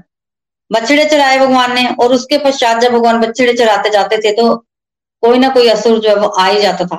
तो सबसे पहले आया वत्सासुर। भगवान से मारने के लिए वत्सासुर आया। जब बछड़े के रूप में आया था, भगवान ने पूंछ पकड़ी, घुमाया और वत्सासुर को मार दिया। ये वत्सासुर जो है, वो अहंता और ममता का प्रतीक है। अहंता और ममता का। तो बेसिकली पिछले जन्म में ये मूर दानव का पुत्र था। प्रमील नाम था इसका। ये जो प्रमील था ना, एक बार विशिष्ट जी के आश्रम में गया और वहाँ पर उनकी काम धेनु गाय नंदनी को देखा। पसंद आ गई। कहा कि, ये चाहिए मुझे, ये ब्राह्मण के रूप में गया और वशिष्ठ जी को बोला, मुझे गाय दो। वशिष्ठ जी तो सब समझते थे। देखो, उनसे क्या छुपा हुआ है? तो कुछ बोले नहीं, पर नंदनी बोली नंदनी बोली, तुम तो असुर हो। और ऐसे झूठ बोल के मुझे लेने आया तो श्राप नंदनी ने दिया कि जाओ। इसी वंश में जाके जन्म लो। तो फिर माफ़ी मांगी इसने तो कहा कि भगवान उद्धार करेंगे। तो अल्टीमेटली भगवान ने जो है वो उद्धार किया। इस तरह भगवान ने वत्सासुर का वध किया। फिर एक दिन बकासुर आ गया। ये सारे असुर कंस भेज रहा है कंस रोज असुर भेजते थे मारने के और भगवान नाचने से पहले एक असुर का वध करते थे। बकासुर भेजा। ये बकासुर बेसिकली पूतना का भाई है। पूतना को बकी भी बोलते थे तो बक्की का भाई बक बक का भाई, बक की बहन बकी ऐसा। तो ये अपनी बहन की मृत्यु का बदला भी लेना चाहता था, और साथ ही साथ कंस ने भी भेजा दोनों काम करने आया। ये दम्भ का प्रतीक है। हमने सुना होगा बगुला भगत। बगुला भगत बोलते ना, कोई अगर नाटक करे, माला पकड़ के बैठा है, पर अंदर में कपट है तो बोलते है, बगुला भगत है। तो बगुला दम्भ का प्रतीक है। पिछले जन्म में जो हयग्रीव का पुत्र था, उत्कल, उत्सल नाम था इसका। तो एक बार क्या हुआ जी गंगा सागर पर गया, और वहाँ पर जाजली मुनि का आश्रम था, और वहाँ पर ये मछली पकड़ने लगा। जब उसने मछली पकड़ी ना तो वहाँ पर शोर होने लग पड़ा। जाजली ऋषि ने मना भी किया, पर ये माना नहीं। और जब नहीं माना तो क्रोध आ गया उनको जा। तो बोला कि तुम कर क्या रहे हो? बगुले की तरह मछलियाँ पकड़ रहे हो, बगला ही बन जा। इसको बगला बना दिया। अल्टीमेटली इसने माफ़ी मांगी और फिर उन्होंने कहा कि चलो, जब भगवान आएँगे तो तुम्हारा उद्धार जो है वो होगा। तो इस तरह से इसका भी उद्धार जो है वो भगवान ने किया। बहुत विशाल बगुले के रूप में आया था, भगवान को निकल गया था। फिर भगवान ने अपना साइज़ बढ़ाया। सांस नहीं आई, उसको उसने भगवान को उगला और भगवान को जब उगला ना था, भगवान ने एक पैर नीचे वाली चोंच पे रखा, हाथ ऊपर वाली चोंच पे और चोंच को मोड़ दिया और उसको मार दिया। अल्टीमेटली बकासुर का भी उद्धार हुआ। फिर अगासुर आया। ये अगासुर कौन है? ये अगासुर जो है, ये पूतना और बकासुर का भाई है। अजगर के रूप में है। ये पाप का प्रतीक है। देखिए, पिछले जन्म में ये शंखचूड़ का पुत्र था, इसका नाम था अग। और अग जो है ना, ये सुंदर भी था। और एक बार अष्टावक्र मुनि मिले इसको तो अष्टावक्र मुनि जो आठ जगहों से टेढ़े हैं, आठ जगहों से टेढ़े तो इतने बड़ा मज़ाक उड़ाया हंस हंस के। तो फिर अष्टावक्र जी ने श्राप दिया कि तू भी टेढ़ा बन जा भाई, तू भी अजगर बन अजगर बना। और फिर इसने माफ़ी मुफी मांगी, तब कहा कि भगवान तुम्हारा उद्धार करेंगे। तो ये अजगर के रूप में आया तो बेसिकली अजगर वृत्ति का पालन किया इसने। अजगर वृत्ति क्या होती है? अजगर वृत्ति होती है, अजगर पड़ जाते हैं ज़मीन पर। पड़े रहेंगे पड़े रहेंगे भोजन आ जाएगा तो खा लेंगे, नहीं तो रहने देंगे, हिलते नहीं है, मेहनत नहीं करेंगे। इसने भी ऐसे किया, मुँह खोल लिया और पड़ गया वहाँ। वाल वालों को लगा कि ये तो गुफा है, गुफा के अंदर तो बड़ी अच्छी अच्छी चीज़ें होंगी खाने को। चल पड़े गो अंदर, भगवान नहीं गए। किसी ने बोला, बच्चे ने, कि मुझे तो अजगर का मुँह लग रहा है, ये सांप है। तब कहते कि, अगर ये सांप भी हुआ तो काना है हमारी रक्षा को, चलो। क्यों घबराते हो? काना है ना? क्योंकि अब तक तो ग्वाल वालों ने इतने वध देख लिए थे कि उनको लगा कि काना तो हमारी रक्षा कर ही लेगा। तो ऐसे बोल दिया और जब ऐसे सुना ना तो भगवान को लगा कि बाल बाल मेरे भरोसे जा रहे हैं तो मैं इनको छोड़ नहीं सकता। तब अजगर जो है अपना मुँह बंद कर रहा था तो भगवान भागे और भगवान ने छलांग लगाई और सीधा छलांग लगा के भगवान उसके मुँह के अंदर, जब तक उसने मुँह बंद किया, भगवान अंदर। अब अजगर के अंदर तो जहर होगा। ग्वाल वाल मरने लगे और जब मरने लगे ना तो भगवान ने अपना साइज़ बढ़ाना शुरू किया। इतना बड़े हो गए भगवान के उसका पेट फाड़ कर जो है वो बाहर निकल गए, पेट फाड़ कर। तो इस तरह से भगवान ने जो है वो अगास सुर का उद्धार किया। ये बकासुर और पूतना का भाई था, इसका भी तीन भाई बहन थे, इसका भी भगवान ने उद्धार किया और इसको भी कंस नहीं बेचा था। उसके पश्चात भगवान जो है भोजन करने लगे। देखिए, जिस दिन भगवान ने अगासुर का वध किया ना, उस दिन भगवान सुबह जल्दी आए थे, वन में। और भोजन साथ लाए थे, घर से खा के नहीं आए थे। और बलराम जी नहीं आए थे उस बलराम जी का जन्म दिवस था, रोक लिया था माता ने। तो भगवान को बड़ी भूख लग गई। और जब भूख लग गई ना तो भगवान जो है वो खाना खाने बैठे। तो बेसिकली भगवान पाँच वर्ष की अवस्था के थे जब भगवान ने अगासुर का वध किया था। और जब भगवान छह वर्ष की अवस्था के हुए, तब जाके ग्वाल वालों ने घर वालों को बताया कि अगासुर मर गया। देखिए, जो ग्वाल वाल और बछड़े ना रोज घर जाके बताते थे, आज कृष्णा ने इस असुर का वध किया, आज उस असुर का वध किया, घर में बात सुनाते थे। जब ऐसे बोला ना सुखदेव गोस्वामी ने तो परीक्षित महाराज ने प्रश्न कर दिया कि ऐसा क्या हो गया कि रोज बात सुनाने वाले बच्चे एक साल के बाद बोल रहे हैं। एक साल के बाद बोले कि आज अगासुर का वध हुआ, तब तक तो अगासुर सूख चुका था, एक साल पहले तो वो काफ़ी गीला था, एक साल में सूख गया था। तो ऐसा क्या हुआ? तब सुखदेव गोस्वामी सुना रहे हैं कि ऐसा हुआ कि भगवान भोजन करने लगे। भोजन में भगवान एक दूसरे का जूठा भी खा रहे थे और जब जूठा खा रहे थे तो ब्रह्मा जी ने देख लिया। ब्रह्मा जी को लगा कि ये ब्रह्मांड का स्वामी है, जूठा खा रहा है। डाउट हो गया ब्रह्मा जी को। तो ब्रह्मा जी ने सोचा कि क्यों ना मैं रिक्शा ले लू। तो ब्रह्मा जी ने क्या किया कि पहले गायों और बछड़ों को गायब कर दिया, बछड़ों को। जब बछड़े गायब हो गए तो ग्वाल वालों ने देखा बछड़े गायब। तब वो बछड़ों को ढूँढने गए। भगवान वहाँ भोजन कर रहे हैं और ग्वाल वाले बछड़ों को ढूँढने गए। तब ब्रह्मा जी ने ग्वाल वालों को भी गायब कर दिया। अब भगवान देख रहे हैं ना, बछड़े हैं ना ग्वाल वाले कहाँ गए सारे? तब भगवान ने देखा, भगवान से क्या छिपा हुआ है? ब्रह्मा जी ले गए सबको। तब भगवान ने एक लीला की। भगवान ने ना बछड़ों का भी रूप धारण कर लिया और ग्वाल वाल भी भगवान खुद ही बन गए और घर चले गए। तो सब भगवान ही थे। एक साल तक रहे। और जैसे कि कल भी बताया था कि ब्रह्मलोक में ना समय बड़ा धीरे बीतता है और पृथ्वी पर जल्दी बीतता है। तो ब्रह्मा जी गए बच्चों को रख के आए और उतने में तो एक साल बीत गया। अब ब्रह्मा जी सोच रहे हैं कि जाके जरा देखता हूँ क्या हालात है। ब्रह्मा जी जब वापिस आए तो देखा, हैरान, बछड़े और बाल बाल वही, फिर ब्रह्मलोक गए। दोनों जगह बछड़े, दोनों जगह का बाल बाल अब समझ गए ब्रह्मा जी की गलती हो गई है। फिर तो भगवान से माफ़ी मांगने आए। भगवान से माफ़ी मांगी।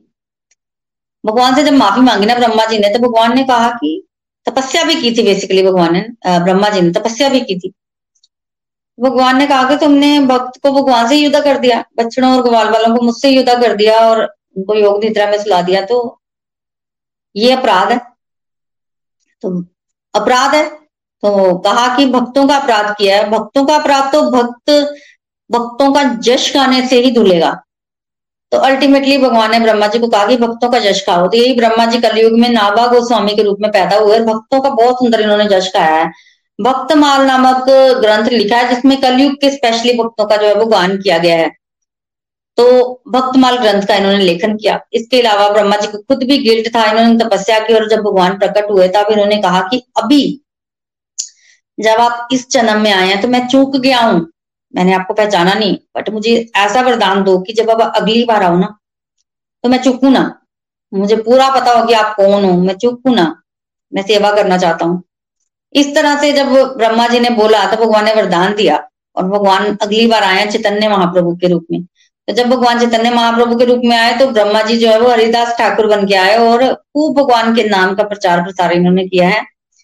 उनको नामाचार्य का नाम मिला है। तो बोलिए, नामाचार्य हरिदास ठाकुर की जाए तो ब्रह्मा जी को अल्टीमेटली दो बार आना पड़ा। नामाचार्य हरिदास ठाकुर बन के आए, नावा गोस्वामी बन के आए, फिर जाके इनके पाप का जो है वो प्रायश्चित हुआ। इस तरह से भगवान जो है वो बड़ी सुंदर सुंदर लीलाएँ जो है वो कर रहे हैं। फिर एक बार क्या हुआ कि ग्वाल वाल गए थे खेलने के लिए और उनको ना ताल वन में जो ताल फल है उसकी खुशबू आई।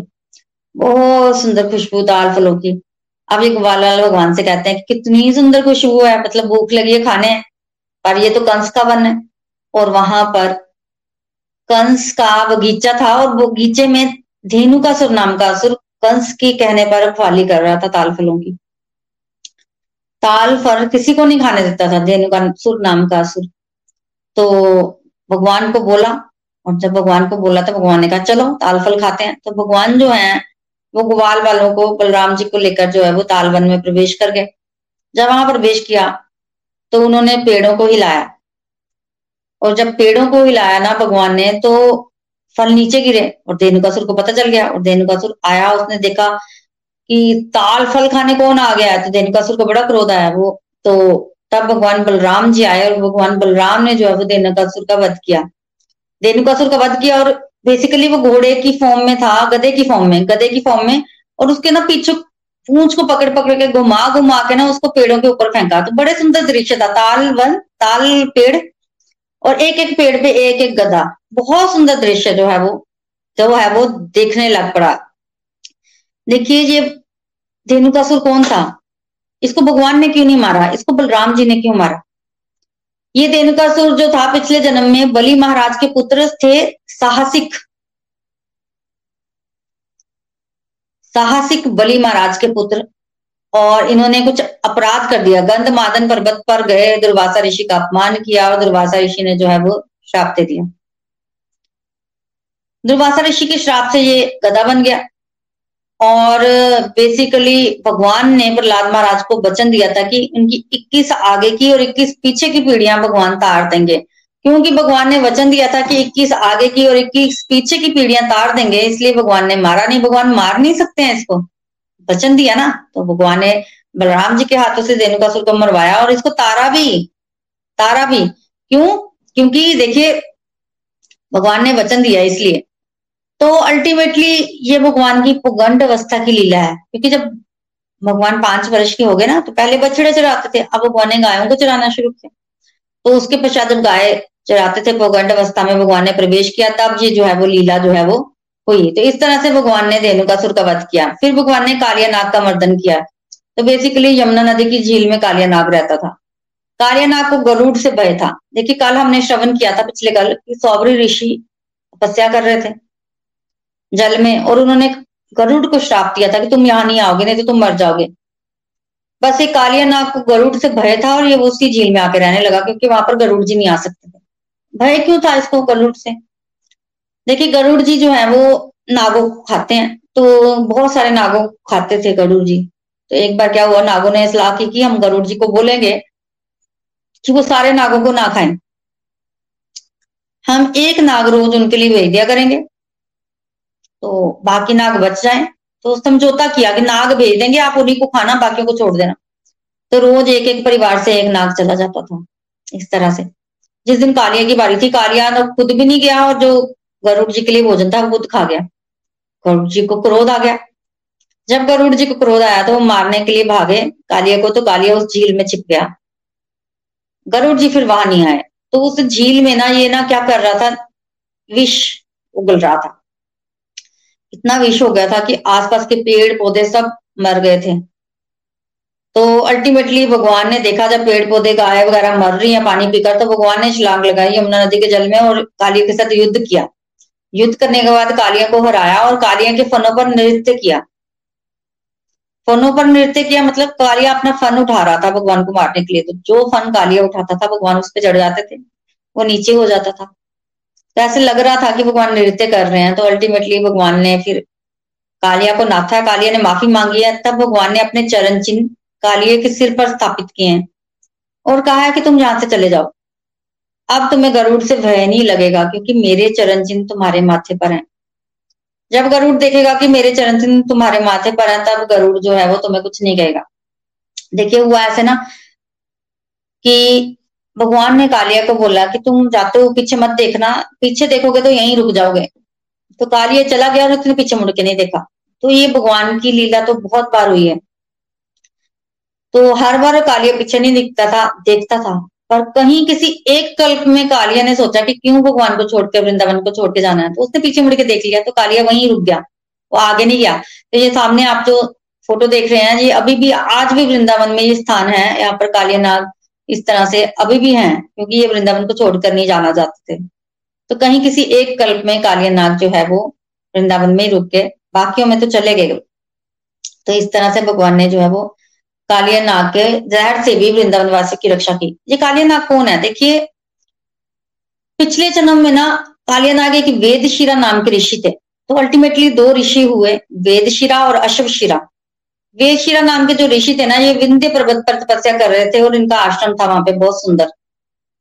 एक दिन अशोक शिरा नाम के ऋषि आए और इन्होंने बोल दिया कि मैं भी आपके आश्रम में रहकर तपस्या करूँगा। वेदशिरा जी ने मना कर दिया रीजन जो भी हो। जब वेदशिरा जी ने मना किया तो अशोक शिरा को इतना क्रोध आया और कहा कि जा तू सर्प बन जा, सर्प की तरफ़ उंगली मार के बैठा। आप जब सुना ना तो वेदशिरा जी को क्रोध आ गया, बोलते कि मैं अपनी भूमि तुम्हें नहीं देना चाहता था। भूमि मेरी है तो मेरी मर्ज़ी। मैं नहीं देना चाहता। और अगर तुम्हें मेरा प्रस्ताव इतना ही खराब लगा था तो तुम बोल देते कि नहीं, मुझे यहीं रहना है। तो इसमें क्या था?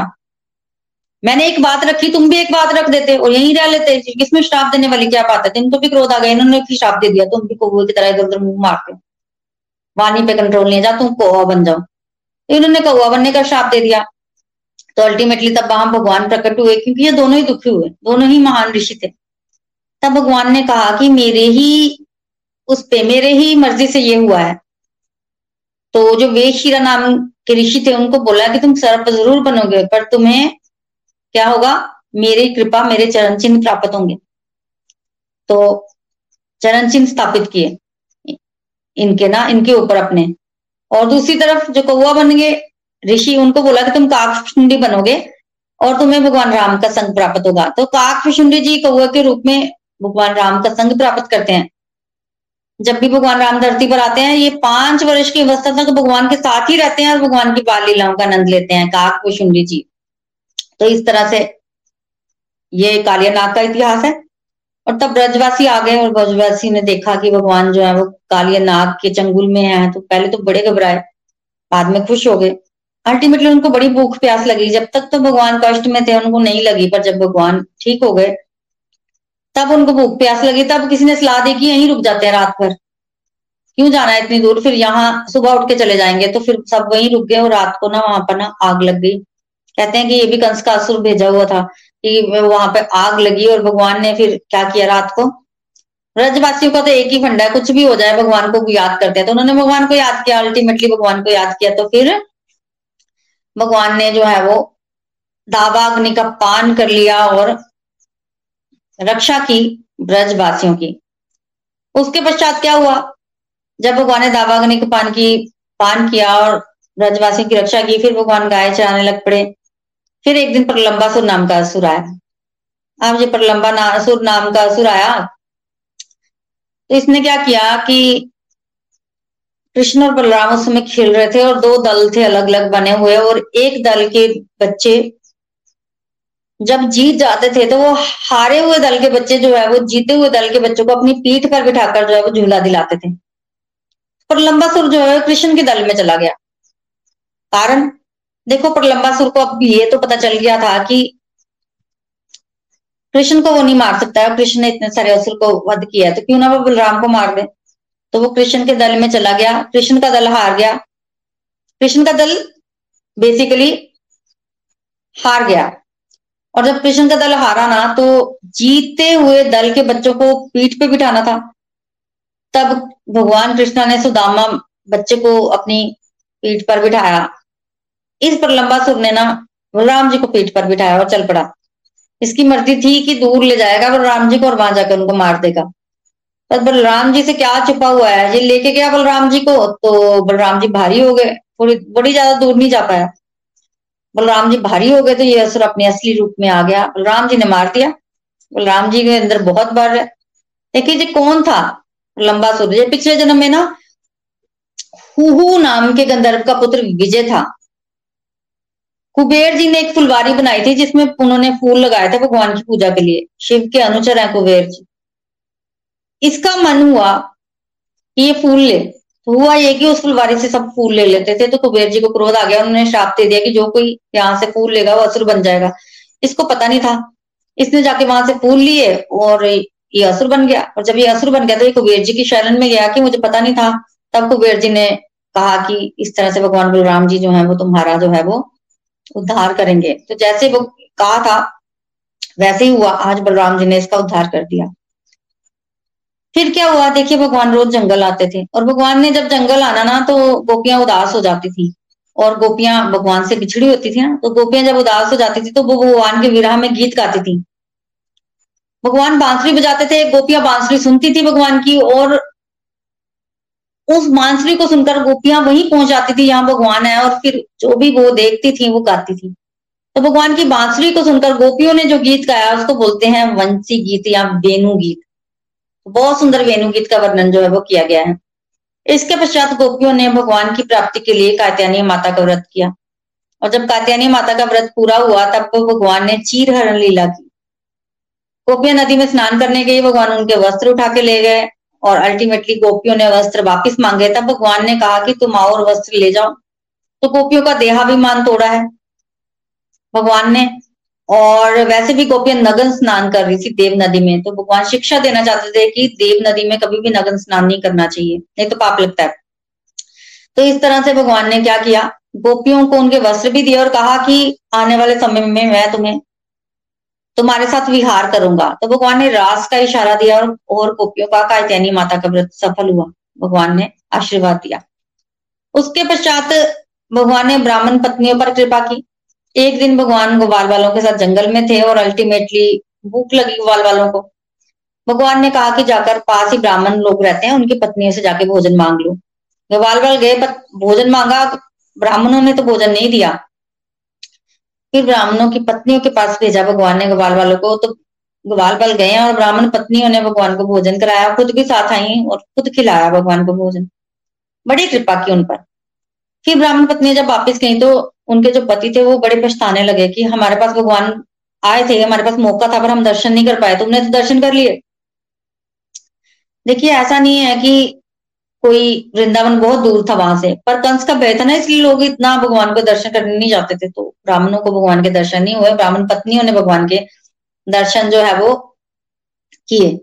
इसी तरह से एक बार इंद्र पूजा कर रहे थे, ब्रजवासी तो भगवान ने कहा कि इंद्र पूजा क्यों हो रही है? परंपरा है। तो भगवान ने इंद्र पूजा करने से मना किया और कहा गोवर्धन पूजा करो। गोवर्धन हमें अन, बड़ा कुछ देते हैं। हम गायों को चराने गोवर्धन पर जाते हैं। तो भगवान ने इंद्र पूजा बंद कराई और गोवर्धन पूजा शुरू करवाई। तब इंद्र नाराज़ हो गए और इंद्र ने बारिश करवाई। तब भगवान ने गोवर्धन पर्वत को उठा लिया।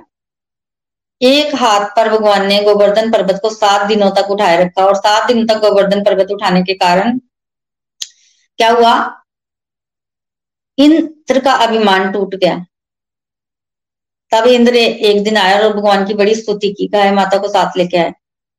देखिए, अपराध ब्रह्मा जी ने भी किया, अपराध इंद्र ने भी किया, पर इंद्र का अपराध माफ़ हो गया रीजन। इंद्र का अपराध इसलिए माफ़ हुआ क्योंकि इंद्र ने भक्त और भगवान को मिलाया था। ब्रह्मा जी ने भक्त और भगवान को अलग अलग कर दिया। ये फ़र्क है ना? और जब इंद्र ने भक्त और भगवान को मिलाया ना तो उस समय भगवान ने क्षमा भी कर दिया इंद्र ने फिर सुरभि गाय को साथ लाए थे, भगवान का अभिषेक भी किया। तो इस तरह से बहुत सुंदर भगवान ने जो है वो गोवर्धन पर्वत उठाने की लीला की। उसके पश्चात भगवान ने रास लीला की। बहुत सुंदर रास लीला जैसे भगवान ने गोपियों को वरदान तो दिया था, वो रास लीला करेंगे। तो हुआ ये कि भगवान ने बांसुरी बजाई और गोपियों को बुलाया। गोपियाँ गई, भगवान ने परीक्षा ली थोड़ी सी। फिर भगवान ने रास किया। फिर भगवान उनके मध्य से गायब हो गए। फिर गोपियों ने गोपी गीत गाया। गोपी गीत सुनकर भगवान प्रकट हुए फिर महारास हुआ। जहाँ पर भगवान शिव जी भी आए और गोपेश्वर महादेव कहलाए।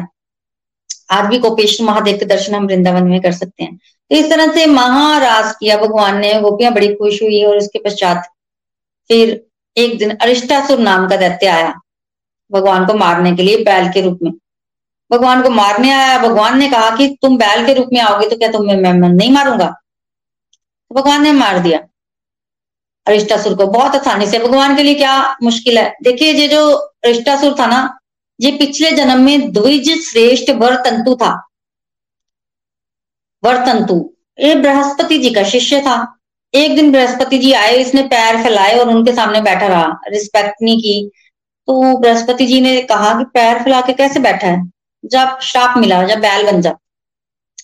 तो ये रिश्तासुर जो है, ये बैल बन गया अल्टीमेटली कैन और फिर माफ़ी मांगी इसने तब माफ़ी मांगी तो भगवान ने कहा कि जब बृहस्पति जी ने कहा कि जब भगवान तुम्हारा उद्धार करेंगे, अट्ठाईसवें चतुर्युग के द्वापर में, तब तुम मुक्त हो जाओगे। तो आज वही वर्तंतु जो है, ये रिष्टासुर के रूप में आया और भगवान ने इसका उद्धार किया। फिर इसके पश्चात केशी नामक दैत्य आया। हुआ ये कि नारद जी ने कंस को जाके बता दिया था। क्या बताया था? कि ये जो कृष्ण है ना ये वसुदेव और देवकी का पुत्र है। कंस को बताया, कंस को बड़ा क्रोध आया। कंस ने कहा कि अभी देवकी और वसुदेव को मारता हूँ, झूठ बोला। तब नारद जी ने कहा कि उनको मत मारो, उनको मारोगे तो कृष्ण तर्क हो जाएगा और कहीं दूर भाग जाएगा। तुम कृष्ण को मारो। तो नारद जी चाहते थे कि कंस जल्दी मरे। अब भगवान कंस को पता चलेगा, कोई एक्टिविटी करेगा तो मरेगा ना। तो ऐसे ऐसे। तो फिर कंस ने और दानवों को भी भेजा और अक्रूर जो जी को भी भेजा कि वो भगवान को वहाँ से लाए। तो केशी दानव गया, घोड़े के रूप में गया, मन की गति से चलता था, भगवान ने इसको भी मार दिया। भगवान ने इसके ना मुँह में अपने हाथ डाले और इसका ना सांस ही रुक गया, सांस रुक गया और मर गया बेचारा। और मर गया, देखिए ये कौन था? ये इंद्र का अनुचर था, इसका नाम था कुमुद। कुमुद। तो जब भगवान जब इंद्र ने ना वृत्तासुर का वध किया था, तब इंद्र को ब्रह्म हत्या लगी थी और ब्रह्म हत्या के निवारण के लिए इंद्र ने अश्वमेघ यज्ञ किया था। उस अश्वमेघ यज्ञ का जो घोड़ा था ना, कुमुद का मन हुआ था उस घोड़े पर जो है चढ़े। मन हुआ, इसने घोड़ा चुराया और चढ़ गया, उस पर अतल लोक में चला गया। तब मरुदगनों ने देखा कि ये घोड़े को चुरा के ले गया तो अल्टीमेटली इसको श्राप मिल गया था। तब इंद्र से ना कि तुम घोड़ा ही बन जाओ। तो ये केशी दैत्य के रूप में बन गया। और भगवान ने जो है वो इसका उद्धार किया। फिर व्योमासुर नाम का असुर आया। ये व्योमासुर जो है मय दानव का पुत्र था। और अल्टीमेटली हुआ ऐसे कि चोर सिपाही खेल रहे थे भगवान और चोरों को चोर जो है ना, वो भेड़े चुरा रहे थे। तो ये क्या किया इसने? ये चोर बन गया और भेड़े चुराने लग पड़ा। ग्वाल वाली तो भेड़े बने हुए थे तो एक एक करके सारे ग्वाल वालों को जो उठा के ले गया भगवान ने नोटिस किया देखो कोई नहीं रहा सबको व्योमा से उठा के ले गया फिर एक गुफा में छुपा दिया सबको तो भगवान उस गुफा में गए और गुफा को खोला वैसे तो उसने गुफा को बंद कर रखा था पर भगवान से क्या छिपा हुआ है भगवान ने गुफा को खोला और इसको मार दिया इसका उद्धार हुआ ये कौन थे ये ये काशी में ना भीमरथ नाम के राजा थे ये भगवान के बहुत भक्त थे और वानप्रस्थ आश्रम इन्होंने स्वीकार किया और ये मंदराचल पर्वत पर तपस्या करने चले गए। जब ये मंदराचल पर्वत पर तपस्या करने चले गए, वहाँ पुलस्त ऋषि आए और इन्होंने पुलस्त ऋषि का जो है सत्कार नहीं किया। और जब पुलस्त ऋषि का सत्कार नहीं किया, घमंड भी होता है, देखिए कोई भी रीजन हो सकता है, आलस हो सकता है, तब उन्होंने श्राप दिया, जाओ। तब ये श्राप मिल गया इनको और ये जो है वो ब्रह्मासुर बन गया, असुर बन गया। देखिए, ये भगवान, ये जो अरिष्टासुर हैं, अरिष्टासुर और केशी और व्योमासुर। ये बेसिकली स्पेशली अरिष्टासुर, ये आया था बैल के रूप में। तो भगवान ने ना हमें इंडिकेट किया। भगवान ये असुरों को मार रहे हैं ना। ये असुर हमारे अंदर ही है। हमारे अंदर है ये असुर। तो भगवान क्या बता रहे हैं? भगवान ये बता रहे हैं कि होता पता क्या है? आपको पता कोई आपका दुश्मन है। आप सतर्क हो। आप सतर्क हो तो वो दुश्मन आपको नुकसान नहीं पहुँचा पाएगा। बट कोई आपका अपना, आपका कोई मित्र है, आपका कोई भाई बंधु है, वो जब आपके पास आता है तो आप तर्क नहीं रहते हो। उससे ज़्यादा नुकसान हो जाता है आपको। तो असुर जो आ रहे हैं, उससे तो भगवान सतर्क है, पर ये बैल के रूप में आया ना तो बैल के रूप में जब रिष्टासुर आया तो बैल को थोड़ी भगवान मारेंगे। आया तो इसलिए कि मैं नुकसान पहुँचा सकता हूँ, क्योंकि मुझे नहीं मारेंगे। भगवान कहते हैं वो भगवान है ना, हम तो फंस जाते हैं। भगवान थोड़ी फंसेंगे। और भगवान अपने उदाहरण से बता रहे हैं कि दूसरों से तो हम आसानी से बच जाते हैं पर अपनों से भी बचना है। मान लो कोई अपना आपको गुड्डी गुड्डी बन के आपको भक्ति के मार्ग से भटकाए कि आपको भटक जाना चाहिए।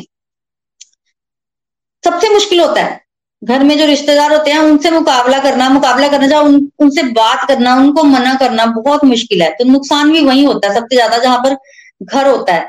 क्योंकि अपने होते हैं ना तो भगवान ने अरिष्टासुर का भी वध किया ये सोचते हुए कि नहीं शिक्षा दी है भगवान ने कि अपनों से भी बच के रहना चाहिए। अगर कोई आपको भक्ति के मार्ग से भटकाए या किसी की एक्टिविटीज़ ऐसी हो सकती हैं जो ऑपोजिट हो भगवान की भक्ति के मार्ग के। तो अल्टीमेटली गोपियों ने भगवान का साथ नहीं लिया। ये सोचकर कि इन्होंने रिश्तासुर बैल का वध किया है तो ये गौ हत्या लगी।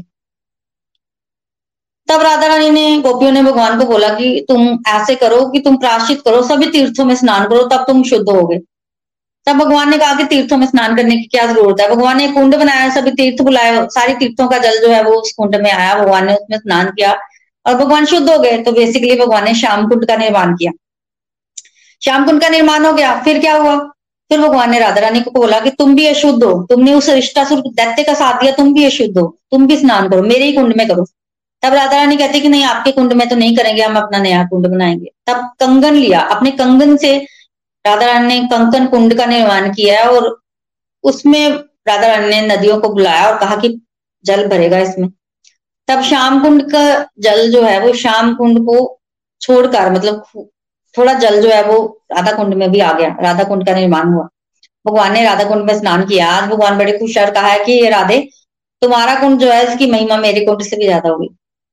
तो इस तरह का आशीर्वाद दिया तो राधा कुंड और श्याम कुंड का भी निर्माण हुआ। फिर अल्टीमेटली अक्रूर जी को भेजा हुआ है कंस ने कि लेके आओ उसको कृष्ण को मार सके ताकि वो। अक्रूर जी आए हैं। देखिए, अक्रूर जी से पहले तो नारद जी आए, क्योंकि भगवान तो इतनी लीलाओं में मस्त है ना, माधुर्य लीला में है तो भगवान को याद नहीं है कि जाना है। अब नारद जी सोच रहे हैं कि भगवान को भेजना तो है मसरा कंस का उद्धार करना है, पर नारद जी भगवान को आज्ञा कैसे दें? कैसे दें? तब नारद जी भगवान के पास आए और कहा कि आपका यश गाना है मुझे। भगवान ने कहा, गाओ।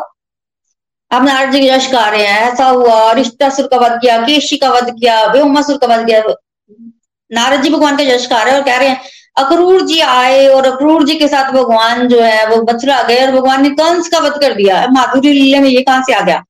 डायरेक्ट तो नहीं बोला, पर वो लीला में सुनाते सुनाते कंस वध पर पहुँच गए तो भगवान समझ गए कि अब इशारा तो मिल गया है कि नारद जी कहना क्या चाहते हैं तो भगवान घर गए, तब अक्रूर जी पहुँच चुके थे, तैयार थे भगवान। नारद जी पहले इशारा दे के थे। भगवान गए अक्रूर जी के साथ मथुरा। रास्ते में गोपियों ने रोका, पर अल्टीमेटली भगवान को तो जा रही था, गए। अक्रूर जी सोच रहे थे, भगवान की रक्षा ऐसे करेंगे, वैसे करेंगे, तब रास्ते में भगवान ने अक्रूर जी पर कृपा की, उनको जल में, वो यमुना नदी में स्नान करने गए, और वहाँ पर अक्रूर जी को भगवान ने दर्शन दिए। तब अक्रूर जी को धन्य धन्य हो गए अक्रूर जी। फिर भगवान जो है, वो मथुरा पहुँचे। मथुरा पहुँच के बेसिकली भगवान सबसे पहले मिले एक धोबी से और भगवान ने कहा कि हमें अच्छे वस्त्र दो। धोबी ने वस्त्र देने से मना कर दिया, भगवान ने धोबी को मार दिया, वस्त्र ले लिए। वस्त्र ढीले डाले थे, तब भगवान ने एक दर्जी को पकड़ा और कहा कि हमारे वस्त्र ठीक करो। दर्जी भगवान के भक्त थे। सुकृति होती है ना तो देखते ही भगवान को, भगवान धन्य धन्य हो गए दर्जी और भगवान को जो है वो वस्त्र सुंदर बना के दिए। तब भगवान ने आशीर्वाद दिया कि कलयुग में तुम्हारा धंधा बहुत फलेगा, फूलेगा। तो भगवान से आशीर्वाद भी मिला। और फिर भगवान आगे बढ़े, आगे भगवान को सुदामा नाम के माली मिले और वहाँ भगवान ने फूल वगैरह लिए। बड़ी कृपा की उस पर भी। फिर भगवान को मिली कुब्जा। कुब्जा जो है, वो टेढ़ी थी, पीछे से कुबड़ निकला हुआ था तो भगवान ने उस पर भी कृपा की, उसको सीधा किया। वो कंस को चंदन लगाती थी। आज कुब्जा ने भगवान को चंदन लगाया। तो इस तरह से भक्तों पर कृपा करते करते भगवान जो है, वो धनुष यज्ञ में पहुँचे हैं। वहाँ पर वो धनुष शिव धनुष जो है, वो तोड़ दिया है। भगवान ने, और जब टूटा ना धनुष तो डर गया कंस। डर गया। तो अल्टीमेटली उस समय ना, भगवान शिव धनुष टूटने का मतलब है, जो उस धनुष को तोड़ेगा, वही कंस को मारेगा। तो कंस को पता चल गया कि मैं मरने वाला हूँ। पर कंस काम मान रहा था, डर बढ़ा रहा था। कुब्जा ने भगवान को अपने घर आने के लिए बोला, और साथ ही साथ अक्रूर जी ने भी बोला, पर भगवान ने मना कर दिया। भगवान कहते, अभी नहीं। अभी तो बिल्कुल भी नहीं। पहले काम क्या है? पहले कंसवध फिर कोई दूसरा काम। तो भगवान ने मना कर दिया। तो अल्टीमेटली भगवान गए नहीं किसी के भी घर। और फिर अगले दिन भगवान पहुँचे रंगशाला में कंस को मारने के लिए। देखिए कंस ने बड़ा इंतज़ाम किया हुआ था। कंस ने कुबलिया पीड़ नामक हाथी को बहुत सारा बेसिकली मदिरा पिलाई हुई थी, ताकि वो भगवान का वध कर सके। पर भगवान को कौन मार सकता है? भगवान ने हाथी को ही मार दिया। जिस जरासंध का हाथी था। दस हज़ार हाथियों का बल था इसमें। और जरासंध ने एक दिन ना जरासंध के मैं खेमे से ये बाहर भाग गया। कंस ने इसको कंट्रोल किया तब जरासंध को लगा कि कंस तो बड़ा ताकतवर है। तब जरासंध ने क्या किया? अपनी दोनों पुत्रियाँ, अस्थि और प्राप्ति का विवाह कंस से कर दिया और दहेज में हाथी भी दे दिया। आज भगवान ने इस हाथी का मार दिया और जब हाथी मरा ना तो कंस और डरा। तब भगवान जो वो रंगशाला में प्रवेश किए, वहाँ पर चानूर मुष्टिक शल पाँच पहलवान थे, जो भगवान और बलराम को मारने आए थे। अल्टीमेटली भगवान ने पहलवानों को भी मारा और बाद में कंस का भी वध किया।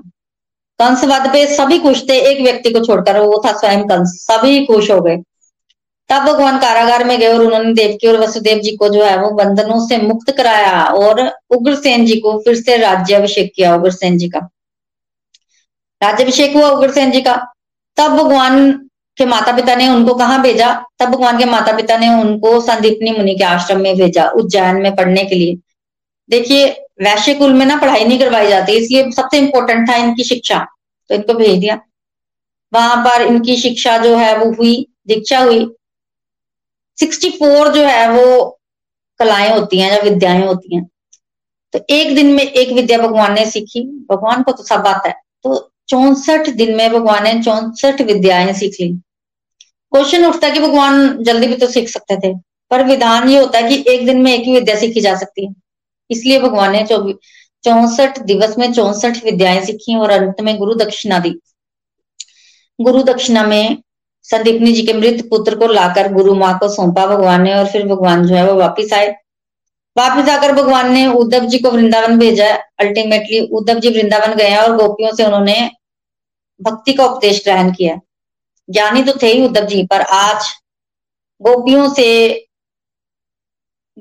मतलब गोपियों से संदेश ज्ञान लेकर भक्ति भाव जो ग्रहण किया और लता पता बन गए हैं उद्धव जी। वृंदावन में आज भी लता पता के रूप में उद्धव क्यारी पे रहते हैं। तो इस तरह से भगवान ने जो है वो उद्धव जी को वृंदावन भेजा और उसके पश्चात भगवान अक्रूर जी के भी घर गए और कुब्जा के भी घर गए। कुब्जा जो है, उसने भी भगवान का बड़ा स्वागत किया। और भगवान ने उसकी इच्छा भी पूरी की। फिर क्या हुआ कि देखिए, जरासंध, क्योंकि भगवान ने कंस को मार दिया था, जरासंध की दोनों पुत्रियाँ अस्थि और प्राप्ति अपने पिता के पास गई और पिता को जाके बोलने लगी कि ऐसे ऐसे कृष्ण ने हमारे पति का वध कर दिया तो कंस, जरासंध को बड़ा क्रोध था। जरासंध बहुत सारे असुरों को लेके आया, मथुरा पर चढ़ाई की और अल्टीमेटली सत्रह बार हार गया। भगवान ने सत्रह बार जरासंध को हराया और मारा नहीं, क्योंकि जरासंध जो है वो काफ़ी असुरों को इकट्ठे करके लाता था और फिर भगवान पर चढ़ाई करता था, भगवान मार देते थे। भगवान को कुछ करना नहीं पड़ता था तो भगवान यही सोच रहे हैं कि मेरा काम आसान कर रहा है तो भगवान मार नहीं रहे थे दरअसल बिल्कुल नहीं। तो अठारहवीं बार भी आया जरासन अठारहवीं बार, और इस बार कालियावन को भी साथ में लाया। ये जो कालियावन थे, मलेशिया के राजा, ये भी काफ़ी ताकतवर थे, तीन करोड़ सैनिक लेके आए थे। तो एक तरफ़ जरासंध एक तरफ़ कालियावन भगवान किससे युद्ध करें? तो भगवान को समझ नहीं आ रही थी। तब भगवान ने एक ट्रिक अपनाई। भगवान कालियावन के पास गए निहत्ते कालियावन की सोच रहा है कि युद्ध करने आया है, अस्त्र शस्त्र तो लाया नहीं, ये कैसे युद्ध करेगा? कालियावन सोचता ही रहा और भगवान के आगे तो देखो किसकी चलती है। भगवान पास से निकल गए, पर कालियावन जो है वो कुछ नहीं कर सका। और जब भगवान निकल गए भागे, तब कालियावन पीछे भागा। और अल्टीमेटली भगवान का प्लान था। भगवान एक गुफा में प्रवेश कर गए। गुफा में मुचकुंद नाम के राजा सो रहे थे। भगवान ने अपना पिताम्बर मुचकुंद को दे दिया। मुचकुंद नाम के राजा, देखिए, मानदाता के वंशज थे। कल हमने मानदाता के वंश के बारे में सुना ना? ये इंद्र की सहायता करने इंद्र लोग गए और वहाँ पर जब ये गए ना तो वहाँ समय धीरे धीरे बीतता है तो इनका पीछे कुल समाप्त हो गया। तब इंद्र ने कहा, क्या चाहिए? तब इन्होंने कहा कि मैं थक बड़ा गया हूँ। तो इंद्र ने कहा, चलो, आप सो जाओ। समय से पहले जो आपको उठाएगा, वो मर जाएगा। अब भगवान ने अपना पिताम्बर इनके ऊपर दे दिया, भगवान छुप गए। कालिया बनाया, उसको लगा कि भगवान जो है सो गए, थक के सो गए। तो उसने भगवान को उठाया ज़ोर ज़ोर से मार मार के और जब वो तो मुचकुंद थे, जब मुचकुंद उठे और वो मुचकुंद ने काल यवन पर अपनी दृष्टि डाली तो जलकर भस्म हो गए कालियवन जलकर भस्म हो गए भगवान ने कालियवन को मरवाया। फिर भगवान ने मुचकुंद को आशीर्वाद दिया, भगवान के भक्त थे मुचकुंद। और मुचकुंद कहते कि भगवान ने कहा, वरदान मांगो मुचकुंद कहते मैंने भक्ति करनी है तो भगवान ने कहा, ज़रूर भक्ति करो। तो भगवान ने आशीर्वाद दिया तुम कलयुग में भक्त के रूप में पैदा हुए होगे तो यही मुचकुंद जो है, वो कलयुग में नरसिंह मेहता के रूप में पैदा हुए, और नरसिंह मेहता का नाम किसने नहीं सुना? तो बहुत भगवान का जश खाया इन्होंने। बहुत भगवान का जश खाया। तो इस तरह से भगवान ने कालयवन का उद्धार किया, फिर भगवान वापिस गए, और भगवान ने इसकी सारी सेना तीन करोड़ सेना का उद्धार किया। और उसके पश्चात जरासंध आया ना। अब भगवान देख रहे हैं बार बार जरासंध आता है बार बार तो भगवान ने क्या किया? भगवान ने, भगवान भाग गए भगवान गए भगवान भाग गए और भगवान ना प्रवशन पर्वत पर चढ़ गए और वहाँ पर भगवान ने कूद, वहाँ से कूद गए भगवान। भगवान ने बेसिकली द्वारिका नगरी का निर्माण किया और वहाँ पर चले गए और सारे मथुरा वासियों को वहाँ शिफ्ट कर दिया। जरासंत पीछे आया जरासंत को लगा कि भगवान जो है वो मर गए हैं। जरासंध ने पर्वत को चारों तरफ़ से आग लगवा दी और जरासन को लगा भगवान मर गए हैं। तब जाके जरासंध ने सांस ली। और भगवान तो द्वारिका चले गए थे भगवान ने द्वारिका नगरी बसा ली थी। द्वारिका नगरी में जाकर सबसे पहले भगवान ने अपने विवाह का काम किया। सोलह हज़ार एक सौ आठ विवाह हुए हैं भगवान के। तो सर्वप्रथम भगवान ने रुक्मणी माता से विवाह किया है। रुक्मिणी माता जो है, ये विदर्भ देश की राजकुमारी हैं भीष्मक जी की पुत्री हैं। भगवान से प्रेम करती थी, पर इनके भाई रुक्मी जो है वो इनका विवाह शिशुपाल से करना चाहते थे। तो अल्टीमेटली इन्होंने भगवान को पत्र लिखा और कहा कि मुझे यहाँ से ले जाओ। प्लान भी बताया कि मैं माता के मंदिर में जाऊँगी, पूजा करने, तब आप आके मुझे ले जाना। तो अल्टीमेटली भगवान ने वैसे ही किया। भगवान जब रुक्मणी माता मंदिर में पूजा करने गई तो भगवान गए, वहाँ पहुँचे, रथ रोका, रुक्मणी माता को रथ पर बिठाया और ले आए। किसी ने कुछ नहीं बोला। क्यों? देखो भगवान का रूप ऐसा ना, भगवान ने जो करना होता है, भगवान कर ही लेते हैं। तो अगर भगवान को रुक्मणी माता को लाना है और भगवान इतने सुंदर है, जब भगवान उनको लेने गए तो सब उनके रूप को ही देखते रहे। वो तो जब भगवान माता को लेके चले गए, तब याद आया वो हो। माता तो चली गई है। तब जाके खबर मिली और फिर रुक्मी और बाकी सब आए और अल्टीमेटली युद्ध हुआ। भगवान ने रुक्मी को मारा नहीं, क्योंकि अब तो रिश्ता बन गया ना। बस उनको कुरूप बना के छोड़ दिया और रुक्मी भी वापिस अपने राज्य में नहीं आया, वही भक्ति करने लग पड़ा कि भगवान को मारूँगा मैं। तो इस तरह से हुआ। रुक्मणी माता से भगवान को प्रथम पुत्र की प्राप्ति हुई, उसका नाम प्रद्युमन पड़ा। ये प्रद्युमन जो है, ये कामदेव के अवतार हैं। कामदेव का ही दूसरा रूप है, उनको भगवान शिव ने वसम कर दिया था तो आज प्रद्युमन के रूप में पैदा हुए। ऐसे ही पैदा हुए, शंबरासुर नाम का असुर जो है वो प्रद्युमन को उठा के ले गया। ले तो गया और जाके समुद्र में फेंक दिया। मछली ने प्रद्युमन को निकल लिया। तो अल्टीमेटली ये मछली शंबरासुर के ही महलों में आ गई और रसोइये ने इसको काटा और इसको जो है वो, उसको वो बच्चा मिला पेट में। उसने अपने ही बच्चे के रूप में उसका पालन पोषण किया। बड़े होने पर भगवान और प्रद्युमन ने मिलकर शंबरासुर को मारा और प्रद्युमन जो है वो वापस रुक्मणी माता के पास आ गए। इसके पश्चात एक सत्राजीत नाम के राजा थे। सूर्य देव के भक्त थे, चमकते थे, सूर्य का चमक थी उनमें ना। और उनको सूर्य देव ने सामंतक मनी दी थी, जो कि एक दिन में काफ़ी सोना देती थी। भगवान ने एक दिन सत्राजित को बोला कि ये मनी तुम राज्य कोष में जमा करवा दो, क्योंकि राज्य कोष में अगर तुम ये मनी जमा करवाओगे ना तो राज्य का भला होगा। सत्राजित नहीं माने तो अल्टीमेटली एक दिन क्या हुआ, सत्राजित का भाई प्रसेन उस मनी को लेकर जंगल में शिकार खेलने गया। वहाँ एक सिंह ने उसको मार दिया और मनी लेके भाग गया। मनी सिंह के पंजे में फंस गई और सिंह को जामवान ने मारा और मनी जो है वो ले ली और अपनी पुत्री जामवती को खेलने के लिए दी। तो अल्टीमेटली जब प्रसेन नहीं मिला तो सत्राजित ने शोर मचा दिया कि भगवान ने मेरे भाई को मारकर मनी ले लिया भगवान पे झूठा कलंक लग गया। अब भगवान इस कलंक को मिटाने के लिए गए और भगवान ने क्या किया? भगवान प्रवेश करे भगवान ने देखा कि सिंह मरा हुआ है, पास ही एक गुफा है। तो भगवान गुफा में प्रवेश कर गए, तब भगवान ने जामवती जी को देखा और उसके हाथ में मनी थी।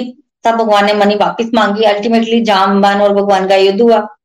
सताइस दिन तक युद्ध चला, तब जामबान पहचान गई ये तो मेरे प्रभु राम है। जी जामबान वही रामा बता के जामवंत जी हैं। जब पहचान लिया ना तो इन्होंने भगवान को मनी भी दी और अपनी पुत्री भी दी। तो भगवान का दूसरा विवाह जामवती जी से हुआ। देखिए जामबान के मन में ना लड़ाई का भाव था। कह रहे थे कि मैं तो लड़ा नहीं, मेरे तोड़ का कोई वीर नहीं है। तब भगवान ने अब उनकी इच्छा पूरी की, भगवान उनसे लड़े हैं। जब भगवान मनी लेकर वापिस आए तो सत्राजित को दी आप सत्राजित बड़े लज्जित हुए। तो सत्राजित ने क्या किया कि अपनी पुत्री सत्य मामा का विवाह भगवान से कर दिया और दहेज में मनी रख दी। इस तरह से भगवान का विवाह सत्य मामा से हुआ। इस तरह से करते करते भगवान के टोटल कुल पाँच विवाह हुए, आठ विवाह हुए। अष्ट भगवान की, आठ विवाह भगवान ने किए। पहला रुक्मणी माता से किया, दूसरा जामवती जी से। तीसरा विवाह भगवान का सत्यभामा जी से हुआ और चौथा विवाह हुआ भगवान का श्री कलिंदी जी से। ये यमुना जी हैं। तो भगवान एक बार इंद्रप्रस्थ गए थे, वहाँ अर्जुन के साथ घूमने निकले। तो जंगल में इन्होंने क्या देखा कि एक स्त्री जो है वो तप कर रही है। तब भगवान ने अर्जुन को भेजा कि पूछो क्यों तप कर रही है? तब उन्होंने बताया कि मैं कलिंदी हूँ, जमुना जी, सूर्यदेव की पुत्री हूँ और भगवान को पति रूप में प्राप्त करने के लिए यहाँ पर तपस्या कर रही हूँ। तब भगवान ने उनसे विवाह किया। तब भगवान का चौथा विवाह हो गया। जो चौथी पटरानी है भगवान की, यमुना जी। तब राजा अवंतीपुर में ना मतलब अवंतीपुर के राजा थे विंद और अनुबिंद। तो दो राजा थे, इनकी बहन थी मित्रबिंदा। तो मित्रबिंदा भगवान को पति रूप में प्राप्त करना चाहती थी। ये लोग नहीं चाहते थे, इन्होंने उनका स्वयंवर रख दिया, सारे राजा इकट्ठे थे, इतने में भगवान और भगवान मित्रविंदा को ले गए। फिर छठा विवाह भगवान का सत्याजी से हुआ। देखिए, कौशल देश के पुण्यवान राजा थे नगनजीत। इनकी एक पुत्री थी, जिसका नाम नागनजिती था, और सत्या भी बोलते थे उनको। तो भगवान इनसे विवाह करने गए। इनके यहाँ ये शर्त थी कि सात वहाँ खुंखार बैल थे, जो किसी के कंट्रोल में नहीं आते थे। जो उन बैलों को नाचेगा वो उनसे विवाह करेगा। तो भगवान ने क्या, भगवान के लिए क्या मुश्किल है? भगवान ने सात रूप बनाए, सातों बैलों को न था और विवाह कर लिया तो भगवान का सातवां, छठा विवाह जो है वो सत्याजी से हुआ। फिर कके प्रांत में एक श्रुत कीर्ति रहती थी, उनकी पुत्री थी भद्रा वो भगवान से विवाह करना चाहती थी और ये लोग भी चाहते थे कि भगवान का विवाह उससे हो तो स्वेच्छा से विवाह हो गया भद्रा जी से। फिर मध्य देश के राजा की पुत्री थी लक्ष्मणा। इनका स्वयंवर था और भगवान ने स्वयंवर में जाकर इनका अपहरण किया। था इस तरह से भगवान ने आठ विवाह किए।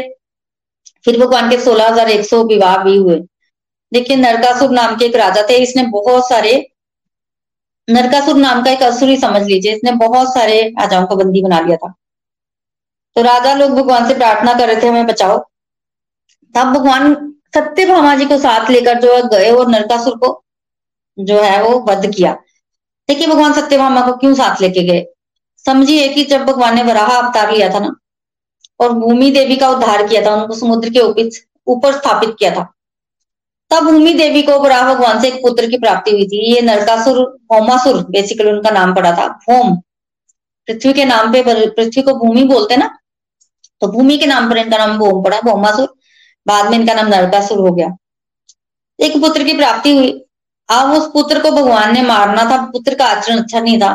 तो भूमि देवी ना एक बार ना भगवान से के पास गई और भगवान से प्रेयर्स की मेरे पुत्र को मत मारो। तब भगवान ने कहा कि तब तक नहीं मारूँगा जब तक तुम नहीं कहोगी। अगर तुम कहोगे फिर मैं मार दूँगा।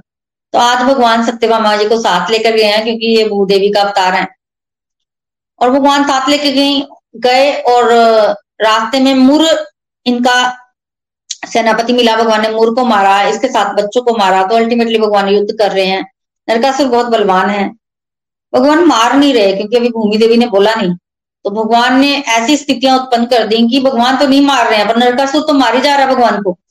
नरकासुर बेसिकली बहुत घमंडी था। इसने क्या किया था कि स्वर्ग लोग में जाकर देव माता अदिति के कुंडल ले लिए थे, और भी चीज़ें चुराई थी, पर सबसे ज़्यादा इसने देव माता अदिति के कुंडल चुराए थे, जिससे भगवान जो है वो बड़े, इससे जो है वो उद्विग्न थे और का और देवराज इंद्र भी कह रहे थे कि हमारी माता के कुंडल जो है वो वापिस लाओ।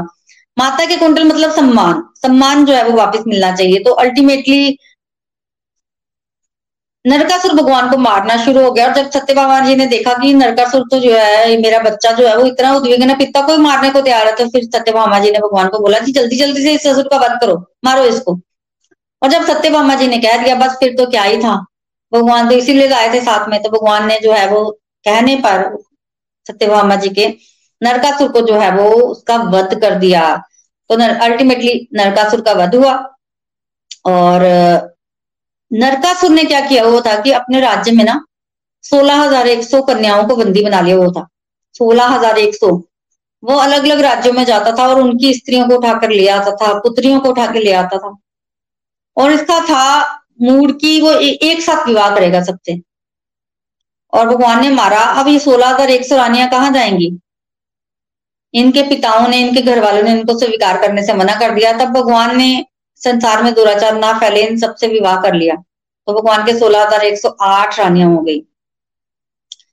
फिर भगवान अपने गृहस्थ धर्म में, गृहस्थ धर्म का पालन कर रहे थे। फिर एक बार भगवान ने बानासुर का भी उद्धार किया। देखिए, बानासुर की हज़ार बुझाएँ थी। बानासुर ने ना भगवान शिव को प्रसन्न किया था। एक बार शिव तांडव कर रहे थे, तब इतने अपने भुजाओं से जो है वो मृदंग बजाया था। और भगवान बड़े खुश हो गए थे। तब भगवान ने कहा था कि मैं तुम्हारी नगरी की रक्षा करूँगा। तो भगवान इसके नगरी की जो है वो रक्षा कर रहे थे। हुआ ऐसे कि भगवान के पुत्र हुए प्रद्युम्न। प्रद्युम्न के पुत्र हुए अनिरुद्ध। वानासुर की पुत्री उषा वानासुर की पुत्री ने स्वप्न में अनिरुद्ध को देखा, प्रेम हुआ। तब वो उदास रहने लगी, उसको अनिरुद्ध से विवाह करना था। अब उषा की ना एक सहेली थी जो कि चित्र बनाती थी, सुनकर। तो उसकी सहेली ने कहा कि तुम मुझे रूप बता मैं चित्र बनाती हूँ। तो उषा की सहेली ने चित्र बनाया। वो चित्र जब बन गया ना तो उसने मैच कराया सभी राजाओं के मुख से। तब अनिरुद्ध का मुख जो है, वो चित्र के मुख से मैच किया। तब उषा की मित्र ने कहा कि मुझे तो मायावी विद्या आती है, मैं अभी अनिरुद्ध को उठा के लाती हूँ। तो उषा ने क्या किया? उषा ने आज्ञा दी, उसकी सहेली गई द्वारिका और अनिरुद्ध को सोते, अनिरुद्ध सोया हुआ था, सोते हुए अनिरुद्ध को चित्र देखकर ये वही है, उठाकर ले आई। अनिरुद्ध जब उठा तो वो वानासुर के महल में था और उषा को देखा, आपस में प्यार हुआ तो विवाह कर लिया। काफ़ी समय तक अनिरुद्ध उषा रहते रहे। एक दिन बानासुर को पता चला, क्योंकि उषा के हाव भाव से पता चल गया था सैनिकों को कि इसके साथ कोई पुरुष है। तो एक दिन मानासुर को पता चला तो मानासुर ने अनिरुद्ध को बंदी बना लिया और जेल में डाल दिया। देखिए भगवान की सोलह हज़ार एक सौ रानियाँ और एक एक एक रानी के दस दस पुत्र और फिर एक एक पुत्र के दस दस और पुत्र। तो भगवान का कुटुंब इतना बड़ा कि एक आधा कोई व्यक्ति गायब हो गया, भगवान को पता ही नहीं चला। कोई गायब भी हो जाए तो इतने बड़े परिवार में क्या पता चलता है? तब नारद जी गए, बताया, पता अनिरुद्ध कहाँ है? तो जेल में बंद है। नारद जी ने जाके खबर दी तो भगवान जो है वो फिर आए लेने के लिए। जब भगवान आए ना तो वानासुर से युद्ध करने तो देखिए, भगवान शिव उनकी नगरी की रक्षा कर रहे हैं, भगवान शिव भी आए। तो एक तरफ़ तो शिव ने शिवदौर नाम का अस्त्र छोड़ा, फिर विष्णुजौर नाम का अस्त्र छोड़ा तो अल्टीमेटली भगवान शिव हार गए, खुशी हुए बड़े भगवान शिव। तो फिर भगवान ने क्या किया कि वानासुर की सारी भुजाओं को काट दिया, सिर्फ़ चार भुजाएँ रहने दी। इतने में तो वानासुर का अहंकार भी कम हो गया था। उसने भी हाथ जोड़ दिए तो अल्टीमेटली उषा और अनिरुद्ध विवाह बड़े धूमधाम से हुआ। और बहुत धूमधाम से भानासुर का अहंकार जो है वो नष्ट हुआ और कृपा बरसी फिर उसके पश्चात भगवान ने राधा नृत्य का भी उद्धार किया।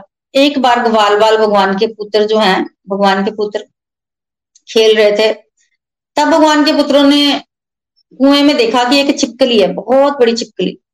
उन्होंने निकालने का प्रयत्न किया पर निकाल नहीं पाए।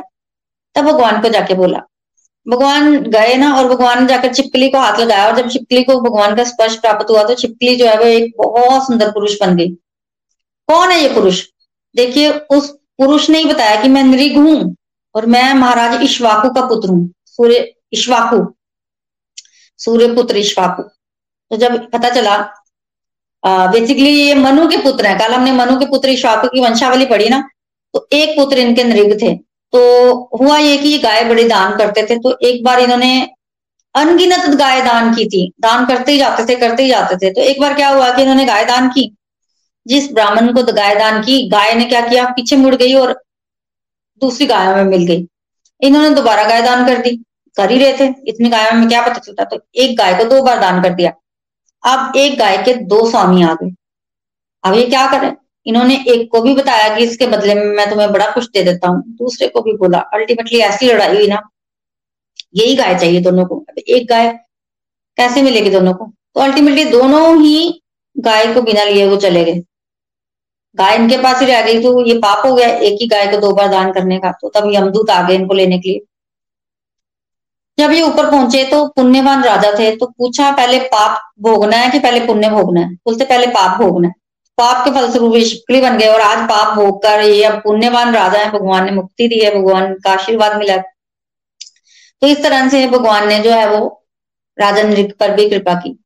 फिर बलराम जी बलराम जी वृंदावन जाना चाहते थे। भगवान तो नहीं गए, पर बलराम जी गए।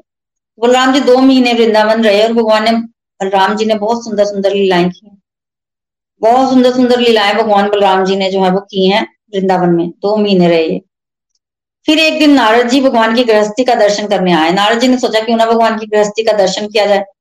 नारद जी एक महलों में पहुँचे, वहाँ भगवान मिले। भगवान ने बड़ा सत्कार किया नारद जी का, उनको खूब खिलाया पिलाया।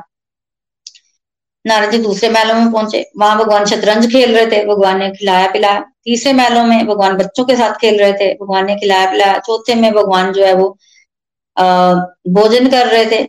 अब नारद जी तो थक गए सुबह से शाम तक, जिस महल में भगवान तो नारद जी जाए उस महल में भगवान। तो नारद जी समझ गए कि ये तो गड़बड़ हो रही है। भगवान ने सोलह हज़ार एक सौ रूप बनाए हुए हैं और नारद जी तो अपना पेट पकड़े हुए थे। भगवान जहाँ जाते थे, नारद जी वहाँ खिला देते थे। तो नारद जी वहाँ से चले गए और कहा मैं दोबारा तो नहीं आऊँगा यहाँ पे। तो नारद जी ने यही सोचा कि मैं अब दोबारा भगवान की लीला में प्रवेश नहीं करूँगा, देखने नहीं आऊँगा। तो ऐसे हुआ।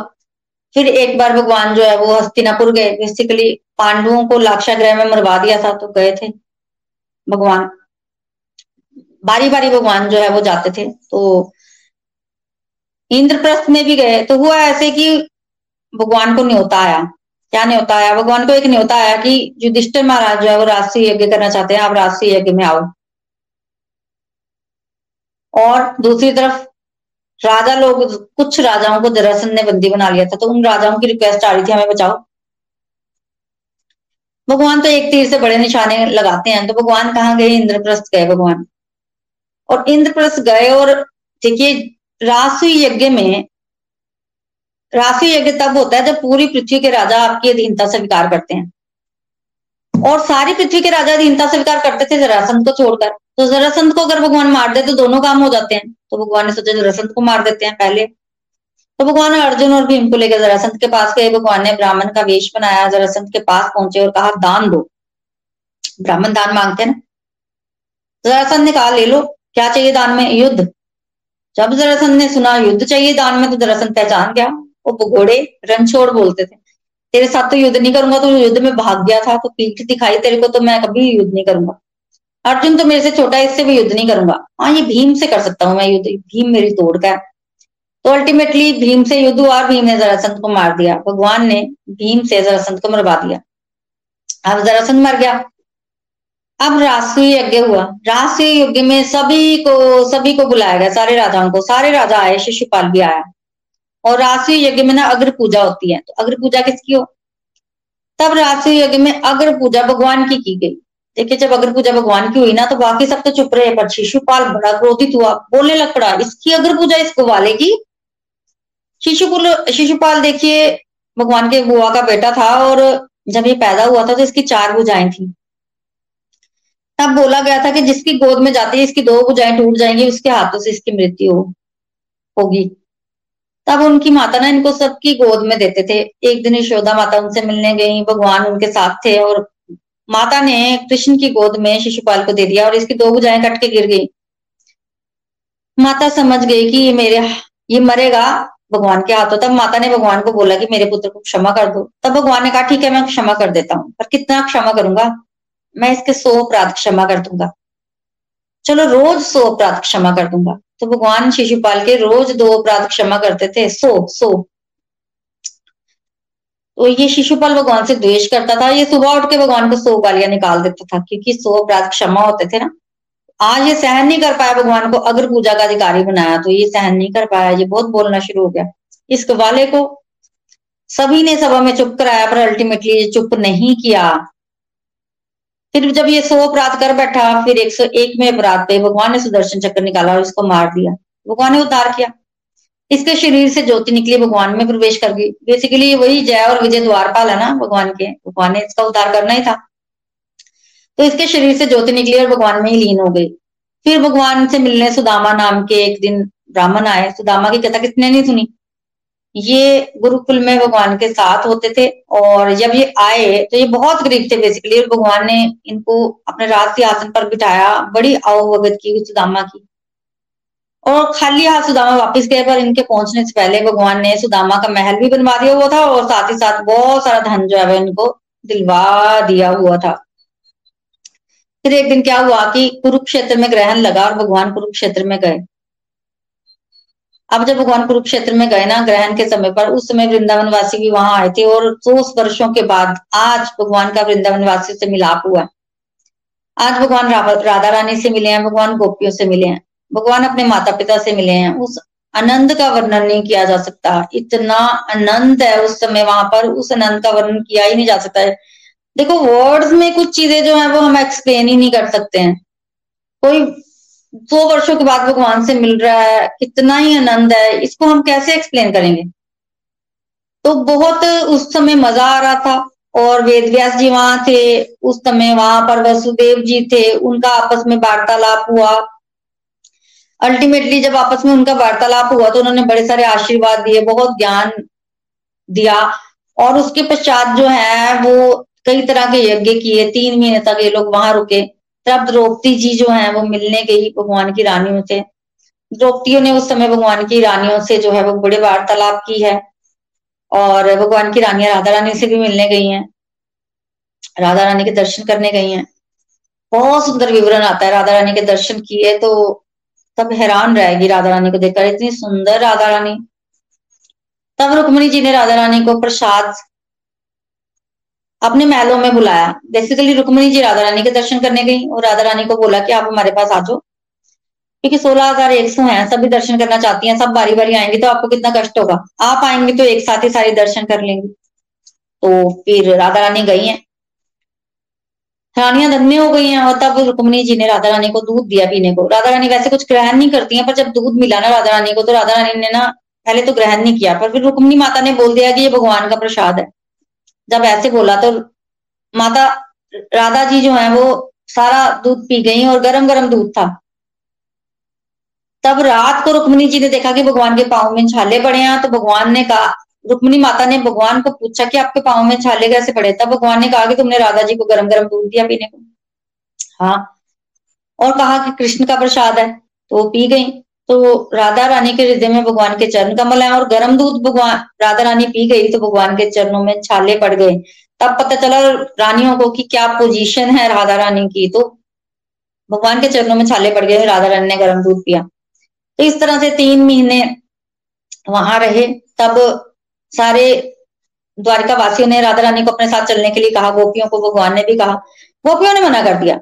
देखिए, हमेशा गोपियाँ जो भाव को इंपॉर्टेंस देती हैं कि हमारा द्वारिका में वैसा भाव नहीं बनेगा, हम नहीं जाएँगे।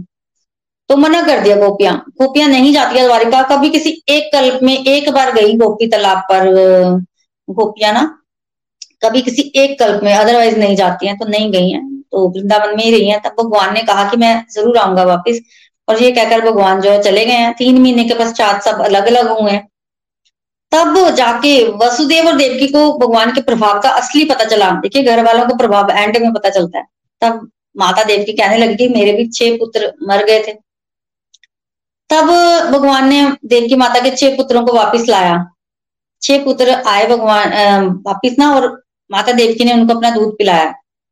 देखिए, माता देवकी किसी भी पुत्र को दूध नहीं पिला पाई, क्योंकि जब भगवान जब तक दूध नहीं पियेंगे, तब तक कि भगवान तो पहले भगवान को भोग लगता है, फिर बाकियों को लगता है। तो अब माता का दूध जो है, वो पवित्र हो गया है।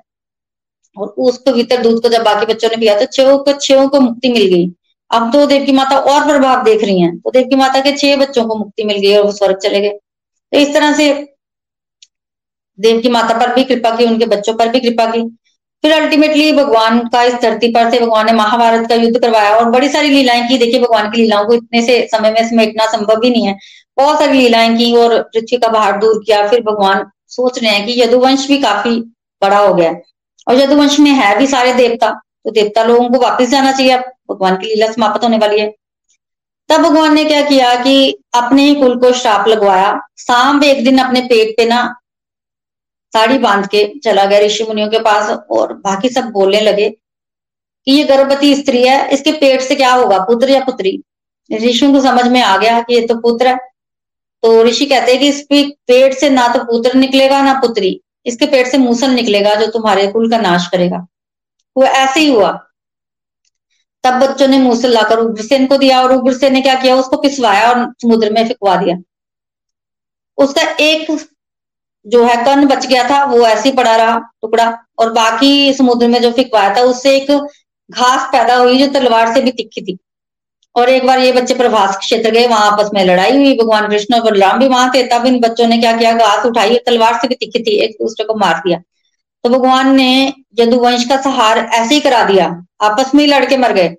और उसके पश्चात भगवान बलराम जी और भगवान कृष्णा के धरती पर अपनी लीला समेटने का समय था। बलराम जी ने भी अपनी लीला समेटी और भगवान जी ने भी समेटी और एक जरा नाम के व्यास ने अपने तीर में वही नुकीला मूसल जो बच गया था, उसको लगाया और एक दिन भगवान के पैर पे हल्का सा जो है तीर मार दिया।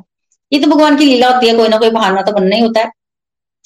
तो अल्टीमेटली भगवान भी इस धरती पर से अपनी लीला को शमन करके जो है वो चले गए। तो भोग लिए भगवान श्री कृष्ण चंद्र जी की जाए तो भगवान ने बहुत सुंदर सुंदर लीलाएँ की हैं और हमारे पर कृपा करके की है ताकि हम उन लीलाओं को सुने और अपने जीवन का जो है वो लाभ उठा सके। किस तरह से भगवान ने यदुवंश का सहार किया और अपनी लीला को किस तरह से भगवान ने जो है वो इस धरती से समेटा, इसका थोड़ा सा वर्णन हम अगले सत्संग में भी सुनेंगे। तब तक के लिए हरे कृष्णा हरे कृष्णा, कृष्ण कृष्ण, हरे हरे हरे राम हरे राम। राम राम, हरे हरे। देखिए, आज अमल की एकादशी है। एक बार फिर से आपको एकादशी की बड़ी बड़ी शुभकामनाएँ। इसकी भी थोड़ी सी कथा हम सुनते हैं। देखिए, महाराज युधिष्ठिर और भगवान श्री कृष्ण का संवाद हो रहा है। तो महाराज युधिष्ठिर भगवान कृष्ण से प्रश्न करते हैं और भगवान कृष्ण बहुत सुंदर उसका उत्तर देते हैं। तो एक बार युधिष्ठिर महाराज ने भगवान से प्रश्न किया कि फाल्गुन शुक्ल पक्ष की एकादशी को क्या कहते हैं? और इस एकादशी का क्या फल है? तब भगवान ने बताया कि फाल्गुन शुक्ल पक्ष की एकादशी को अमल की एकादशी कहते हैं। और इस एकादशी को करने से व्यक्ति को मोक्ष की प्राप्ति होती है, उसके सारे पाप कट जाते हैं, एक हज़ार गोदान का फल मिलता है। तो भगवान बता रहे हैं कि गर्भोदक्षाई विष्णु के नाभि से एक कमल निकला जिस पर भगवान ब्रह्मा जी का प्राकट्य हुआ। ब्रह्मा जी प्रकट हुए, उनको सृष्टि करनी थी, उनको समझ भी नहीं आ रहा था क्या करना है, कैसे करना है। तब अल्टीमेटली उनको जब कुछ भी समझ नहीं आया तो उन्होंने तपस्या की। जब उन्होंने तपस्या की, तब भगवान विष्णु उनके सामने प्रकट हुए और विष्णु ने उनको कहा कि आपने सृष्टि करनी है। सृष्टि करने की ताकत भी दी। ब्रह्मा जी को लगा कि उनको माया भगवान की घेर लेगी और उनको घमंड आ जाएगा कि ये सृष्टि उन्होंने की। तब विष्णु जी ने कहा कि आपको माया भी नहीं घेरेगी हर तरह से सुरक्षित किया। तब तो ब्रह्मा जी रोने लग पड़े। इतने भाव विभोर हो गए कि हम करने वाले कौन है? शक्ति भी भगवान दे रहे हैं फिर ताकत करवा भी भगवान रहे हैं और ऊपर से माया लिप्त नहीं करेगी अहंकार नहीं होगा। इस, इसकी भी गारंटी भगवान ही दे रहे हैं। तो रोने लग पड़े और ब्रह्मा जी के आँखों से जो आँसू निकले थे वो भगवान के चंद कमलों पर पड़े और वहाँ से जब नीचे गिरे तो आमले के पेड़ जो है वो उत्पन्न हुए। वो आमले का पेड़ भगवान को बहुत पसंद है और भगवान ने बोल दिया कि अमल की एकादशी वाले दिन जो इसकी पूजा करेगा, उसको मोक्ष की प्राप्ति होगी, उसके पाप कट जाएँगे, उसको एक हज़ार गौदान का फल मिलेगा। तो आज के व्रत का जो है वो बहुत बड़ा विधान है। पाप पाप कटते हैं और देखिए पाप कटेंगे अल्टीमेटली तो भगवान के रास्ते पर ही आप आगे बढ़ोगे। पाप जो है वो आपको भगवान के रास्ते पर आगे बढ़ने में जो है वो पीछे खींचते हैं पाप। बढ़ने में इतनी मदद नहीं करते हैं। तो अल्टीमेटली एकादशी का व्रत करना है आज की और आमले के फल से जो है भगवान की सेवा पूजा करनी है और ऐसा करने से भगवान जो है वो खुश होते हैं। तो हमें ज़रूर ज़रूर ज़रूर ज़रूर एकादशी के व्रत का जो है वो पालन करना चाहिए। तो बोलिए अमल की, एकादशी की जय। हरे कृष्णा हरे कृष्णा, कृष्ण, कृष्णा, हरे हरे हरे राम हरे राम राम राम, हरे हरे। हरी, हरि बोल, हरी, हरि बोल। हरी हरि बोल हरी हरि बोल। श्रीमद भागवतम महापुराण की जय। हमारे श्याम सुंदर जी की जय और व्यास पीठ पर बैठे हुए प्रीति जी आपको शत शत नमन है। आ, मुझे ऐसा लग रहा था आज की ये जो लीलाएँ हैं भगवान की बस ऐसे ही चलती रहें और हम सब इन लीलाओं में इतने गोते खाएँ इतना आनंद लूटें। और डेफिनेटली हमने आज आनंद लूटा भी है। भगवान की लीलाएँ ऐसे भाग रही थी और हम उनके पीछे पीछे जैसे जैसे आप सुना रही थी वैसे वैसे चलचित्र की भांति वो हमारे सामने विजुलाइज भी हो रही थी। और मुझे लगता है कि अल्टीमेट मनुष्य जीवन हमें इसीलिए मिला है कि हम भगवान की लीला कथा का श्रवण करें, रसपान करें और चाहे समझ आए या ना आए, सुनते भी रहेंगे तो भी भगवान हमारा कल्याण अवश्य कर देंगे। तो thank you so much Preeti ji. आपने गागर में सागर को भर दिया है जिसमें कोई शब्द नहीं है कि कोई हम उसके बारे में कुछ बोले। तो आज हम चलते हैं अपने लास्ट सेगमेंट की तरफ़, भजन के लिए। तो भजन आज के दिन पर अगर गोपी गीत हो जाए तो सोने पर सुहागा ही रहेगा, क्योंकि भगवान का हृदय है गोपी गीत, भगवान के प्राण है और गोपियाँ भी भगवान की इसी लीला कथा का गान गोपी गीत के माध्यम से करती हैं। हरी हरि बोल, हरी हरि बोल। श्री राधा कृष्ण की जय। जयति दीदी कम जन्मना व्रज। श्रयति इन्दिरा शश्वदत्र हि द्रयति दृश्यताम् देक्षुतावका वैधृतसव त्वां चिन्वते। शरदुदाशे अशु साधु जात सत, सरसि जोदरा श्रीमुषादृशा सुरतनाथ ते, अशुल्क दासिका वर्धनिघ्नतो नेह किं वदा हरे कृष्णा हरे कृष्णा कृष्णा कृष्णा, हरे हरे। हरे रामा हरे रामा। रामा रामा, हरे हरे। विष जलापयात् व्याल राक्षसात् वर्ष मारुतात् वैद्युतानलात् भ्रीष्मयात्मजात् विश्वतो भयो दृशभते वयं रक्षितामुः। न खलु गोपिका नन्दनो भवा, अखिल देहिनाम् अन्तरात्मदे। विखन सार्थितो विश्वगुप्तये सख उदेवान् सात्वताकुले हरे कृष्णा हरे कृष्णा कृष्णा कृष्णा, हरे हरे। हरे रामा हरे रामा रामा रामा, हरे हरे।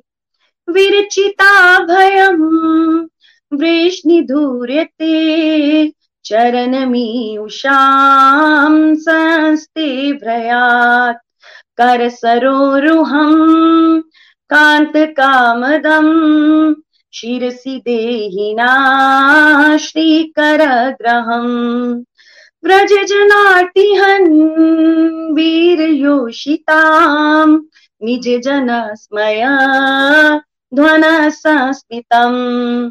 हरे कृष्णा हरे कृष्णा कृष्णा कृष्णा, हरे हरे।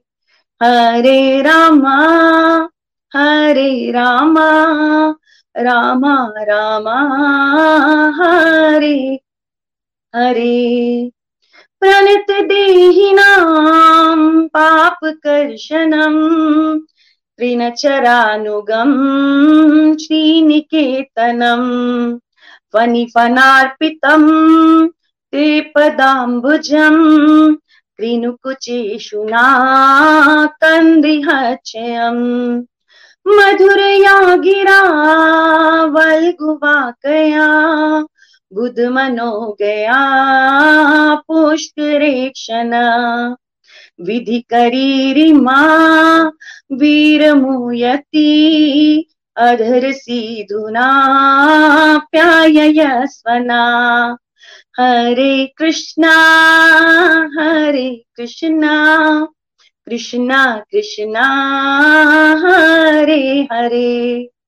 हरे रामा हरे रामा रामा रामा, हरे हरे। तव कथामृतम्, ताप्त जीवनम् कविभिरीडितम् कल्मषापहम् श्रवणमङ्गलम् श्रीमदात्मतम्, भुवि गृह्णन्ति ते भूरिदा जन रहसि संविदो यारिभे स्पृशा कुहक नो मना शोभयन्त हि। रहसितं प्रियं प्रेमवीक्षणम् विहरणं च ते ध्यानमङ्गलम् हरे कृष्णा हरे कृष्णा कृष्णा कृष्णा, हरे हरे। हरे रामा हरे रामा रामा रामा, हरे हरे। चलसि यद् व्रजा चारयन् पशून्। नलिनसुन्दरम् नाथ ते पदम्। शिलातृणाङ्कुरे सीदतीति न कलिलता मना कान्त गच्छति दिनपरीक्षये नीलकुन्तले वररुहाननम् विभद्रावृतम् गणरजस्वलम् दर्शयन मुहुः मनसिना वीरजस्यसि। हरे कृष्णा हरे कृष्णा कृष्णा कृष्णा, हरे हरे। हरे रामा हरे रामा रामा रामा, हरे हरे। प्रणक्त कामदम् पद्मजाचितम् धरणिमण्डनम् धेमापदी। चरणपङ्कजम् शन्तमं च ते रमणनास्तनेष्वर्पयाधिहन् सुरतवर्धनम् शोकनाशनम्। स्वरत वेणुना सुष्ठुचुम्बितम्। इतर रागवी स्मराणम् नृणाम् वितर वीरनास्ते धरामृतम्।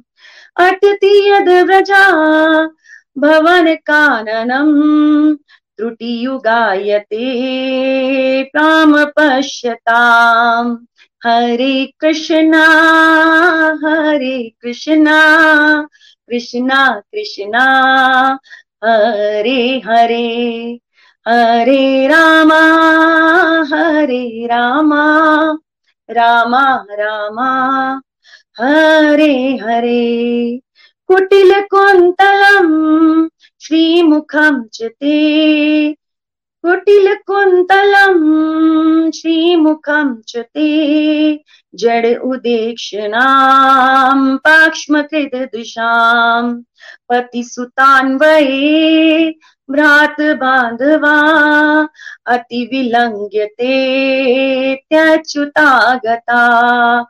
गतिविदास्तवोदगीतमोहिता हितव योषिता कसत्यजेनशी रहसि संविदम् हचयोदहम् प्रहसिताननम् प्रेमवीक्षणम्। बृहदुरक्षयो वीक्ष्यधाम ते मुहुरतिस्पृहा मूयते मना। व्रजवनोकसां व्यक्तिरङ्गते व्रजनहन्तरम् विश्वमङ्गलम्। तजमनाकचन सत्महात्मना सजनरिदूजाम् यनीशूदनम् हरे कृष्णा हरे कृष्णा कृष्णा कृष्णा, हरे हरे। हरे रामा हरे रामा रामा रामा हरे हरे। यते सुजात चरणाबरूहम्, स्तनेषु भीता शनिप्रिये दधिमहि कर्कशेषु तीनाटवी मटसि तत् व्यथते नाक्विन्स्वति कूर्पादिभिः भ्रमति। दीर्भवदायुषाम् नमः। हरे कृष्णा हरे कृष्णा कृष्णा कृष्णा हरे हरे। हरे रामा हरे हरे रामा। राम राम राम राम हरे। हरे हरि हरि बोल हरि बोल। हरि बोल। रेणु जी बहुत ब्यूटीफुली गोपी गीत का श्रवण आपने हमें करवाया। देखिए गोपी गीत जो है ये भगवान की कृपा पाने का सबसे आसान तरीका है। गोपी गीत गाइए भगवान की कृपा प्राप्त कीजिए। गोपियों ने गोपी गीत गाया और भगवान उनके सामने प्रकट हो गए। तो गोपियाँ हमें सिखा रही हैं कि कैसे भगवान को भगवान के सामने जाना है। कैसे भगवान आपके सामने आएँगे? कैसे आप भगवान को प्राप्त करेंगे तो भगवान को प्राप्त करने का आसान तरीका गोपी गीत गाइए भगवान की कृपा को प्राप्त कीजिए। तो कल friends thank you Renu ji beautiful Gopi Geet thank you very much बड़ा ही आनंद आया सुनकर। तो फ्रेंड्स कल मिलेंगे भागवतम के लास्ट सत्र में, जिसमें हम भगवान के जीवन की कुछ और लीलाएँ और कुछ भागवतम के अंतिम ज्ञान के बारे में जो है वो श्रवण करेंगे। तब तक के लिए Hare Krishna Hare Krishna, Krishna, Krishna, Hare Hare Hare Ram Hare Ram Ram Ram, Hare Hare. Thank you tech team tech team ने भी बहुत ब्यूटीफुली जो है वो आज हमारा साथ दिया है। वैसे तो रोज ही देते हैं। Thank you very much Hare Krishna Hare Krishna, Krishna, Krishna, Hare Hare Hare Ram Hare Ram Ram Ram, Hare Hare. Hare Krishna Hare Krishna, Krishna Krishna, Hare Hare Hare Ram Hare Ram Ram Ram, Hare Hare. Busy through the body free as a soul Hari Hari बोल, हरि हरि बोल। Transform the world by transforming yourself घर घर, मंदिर हर मन मंदिर। घर घर, मंदिर हर मन मंदिर। हरी हरि बोल एवरीवन हरि हरि बोल। Thank you everyone Golok express से जुड़ने के लिए आप हमारे email address info at the rate of Golak express dot O R G द्वारा संपर्क कर सकते हैं या हमारे व्हाट्सएप या Telegram number seven zero one eight zero two six eight two one से भी जुड़ सकते हैं। आप हमसे फेसबुक पेज और यूट्यूब के माध्यम से भी जुड़ सकते हैं। हरी हरी बोल।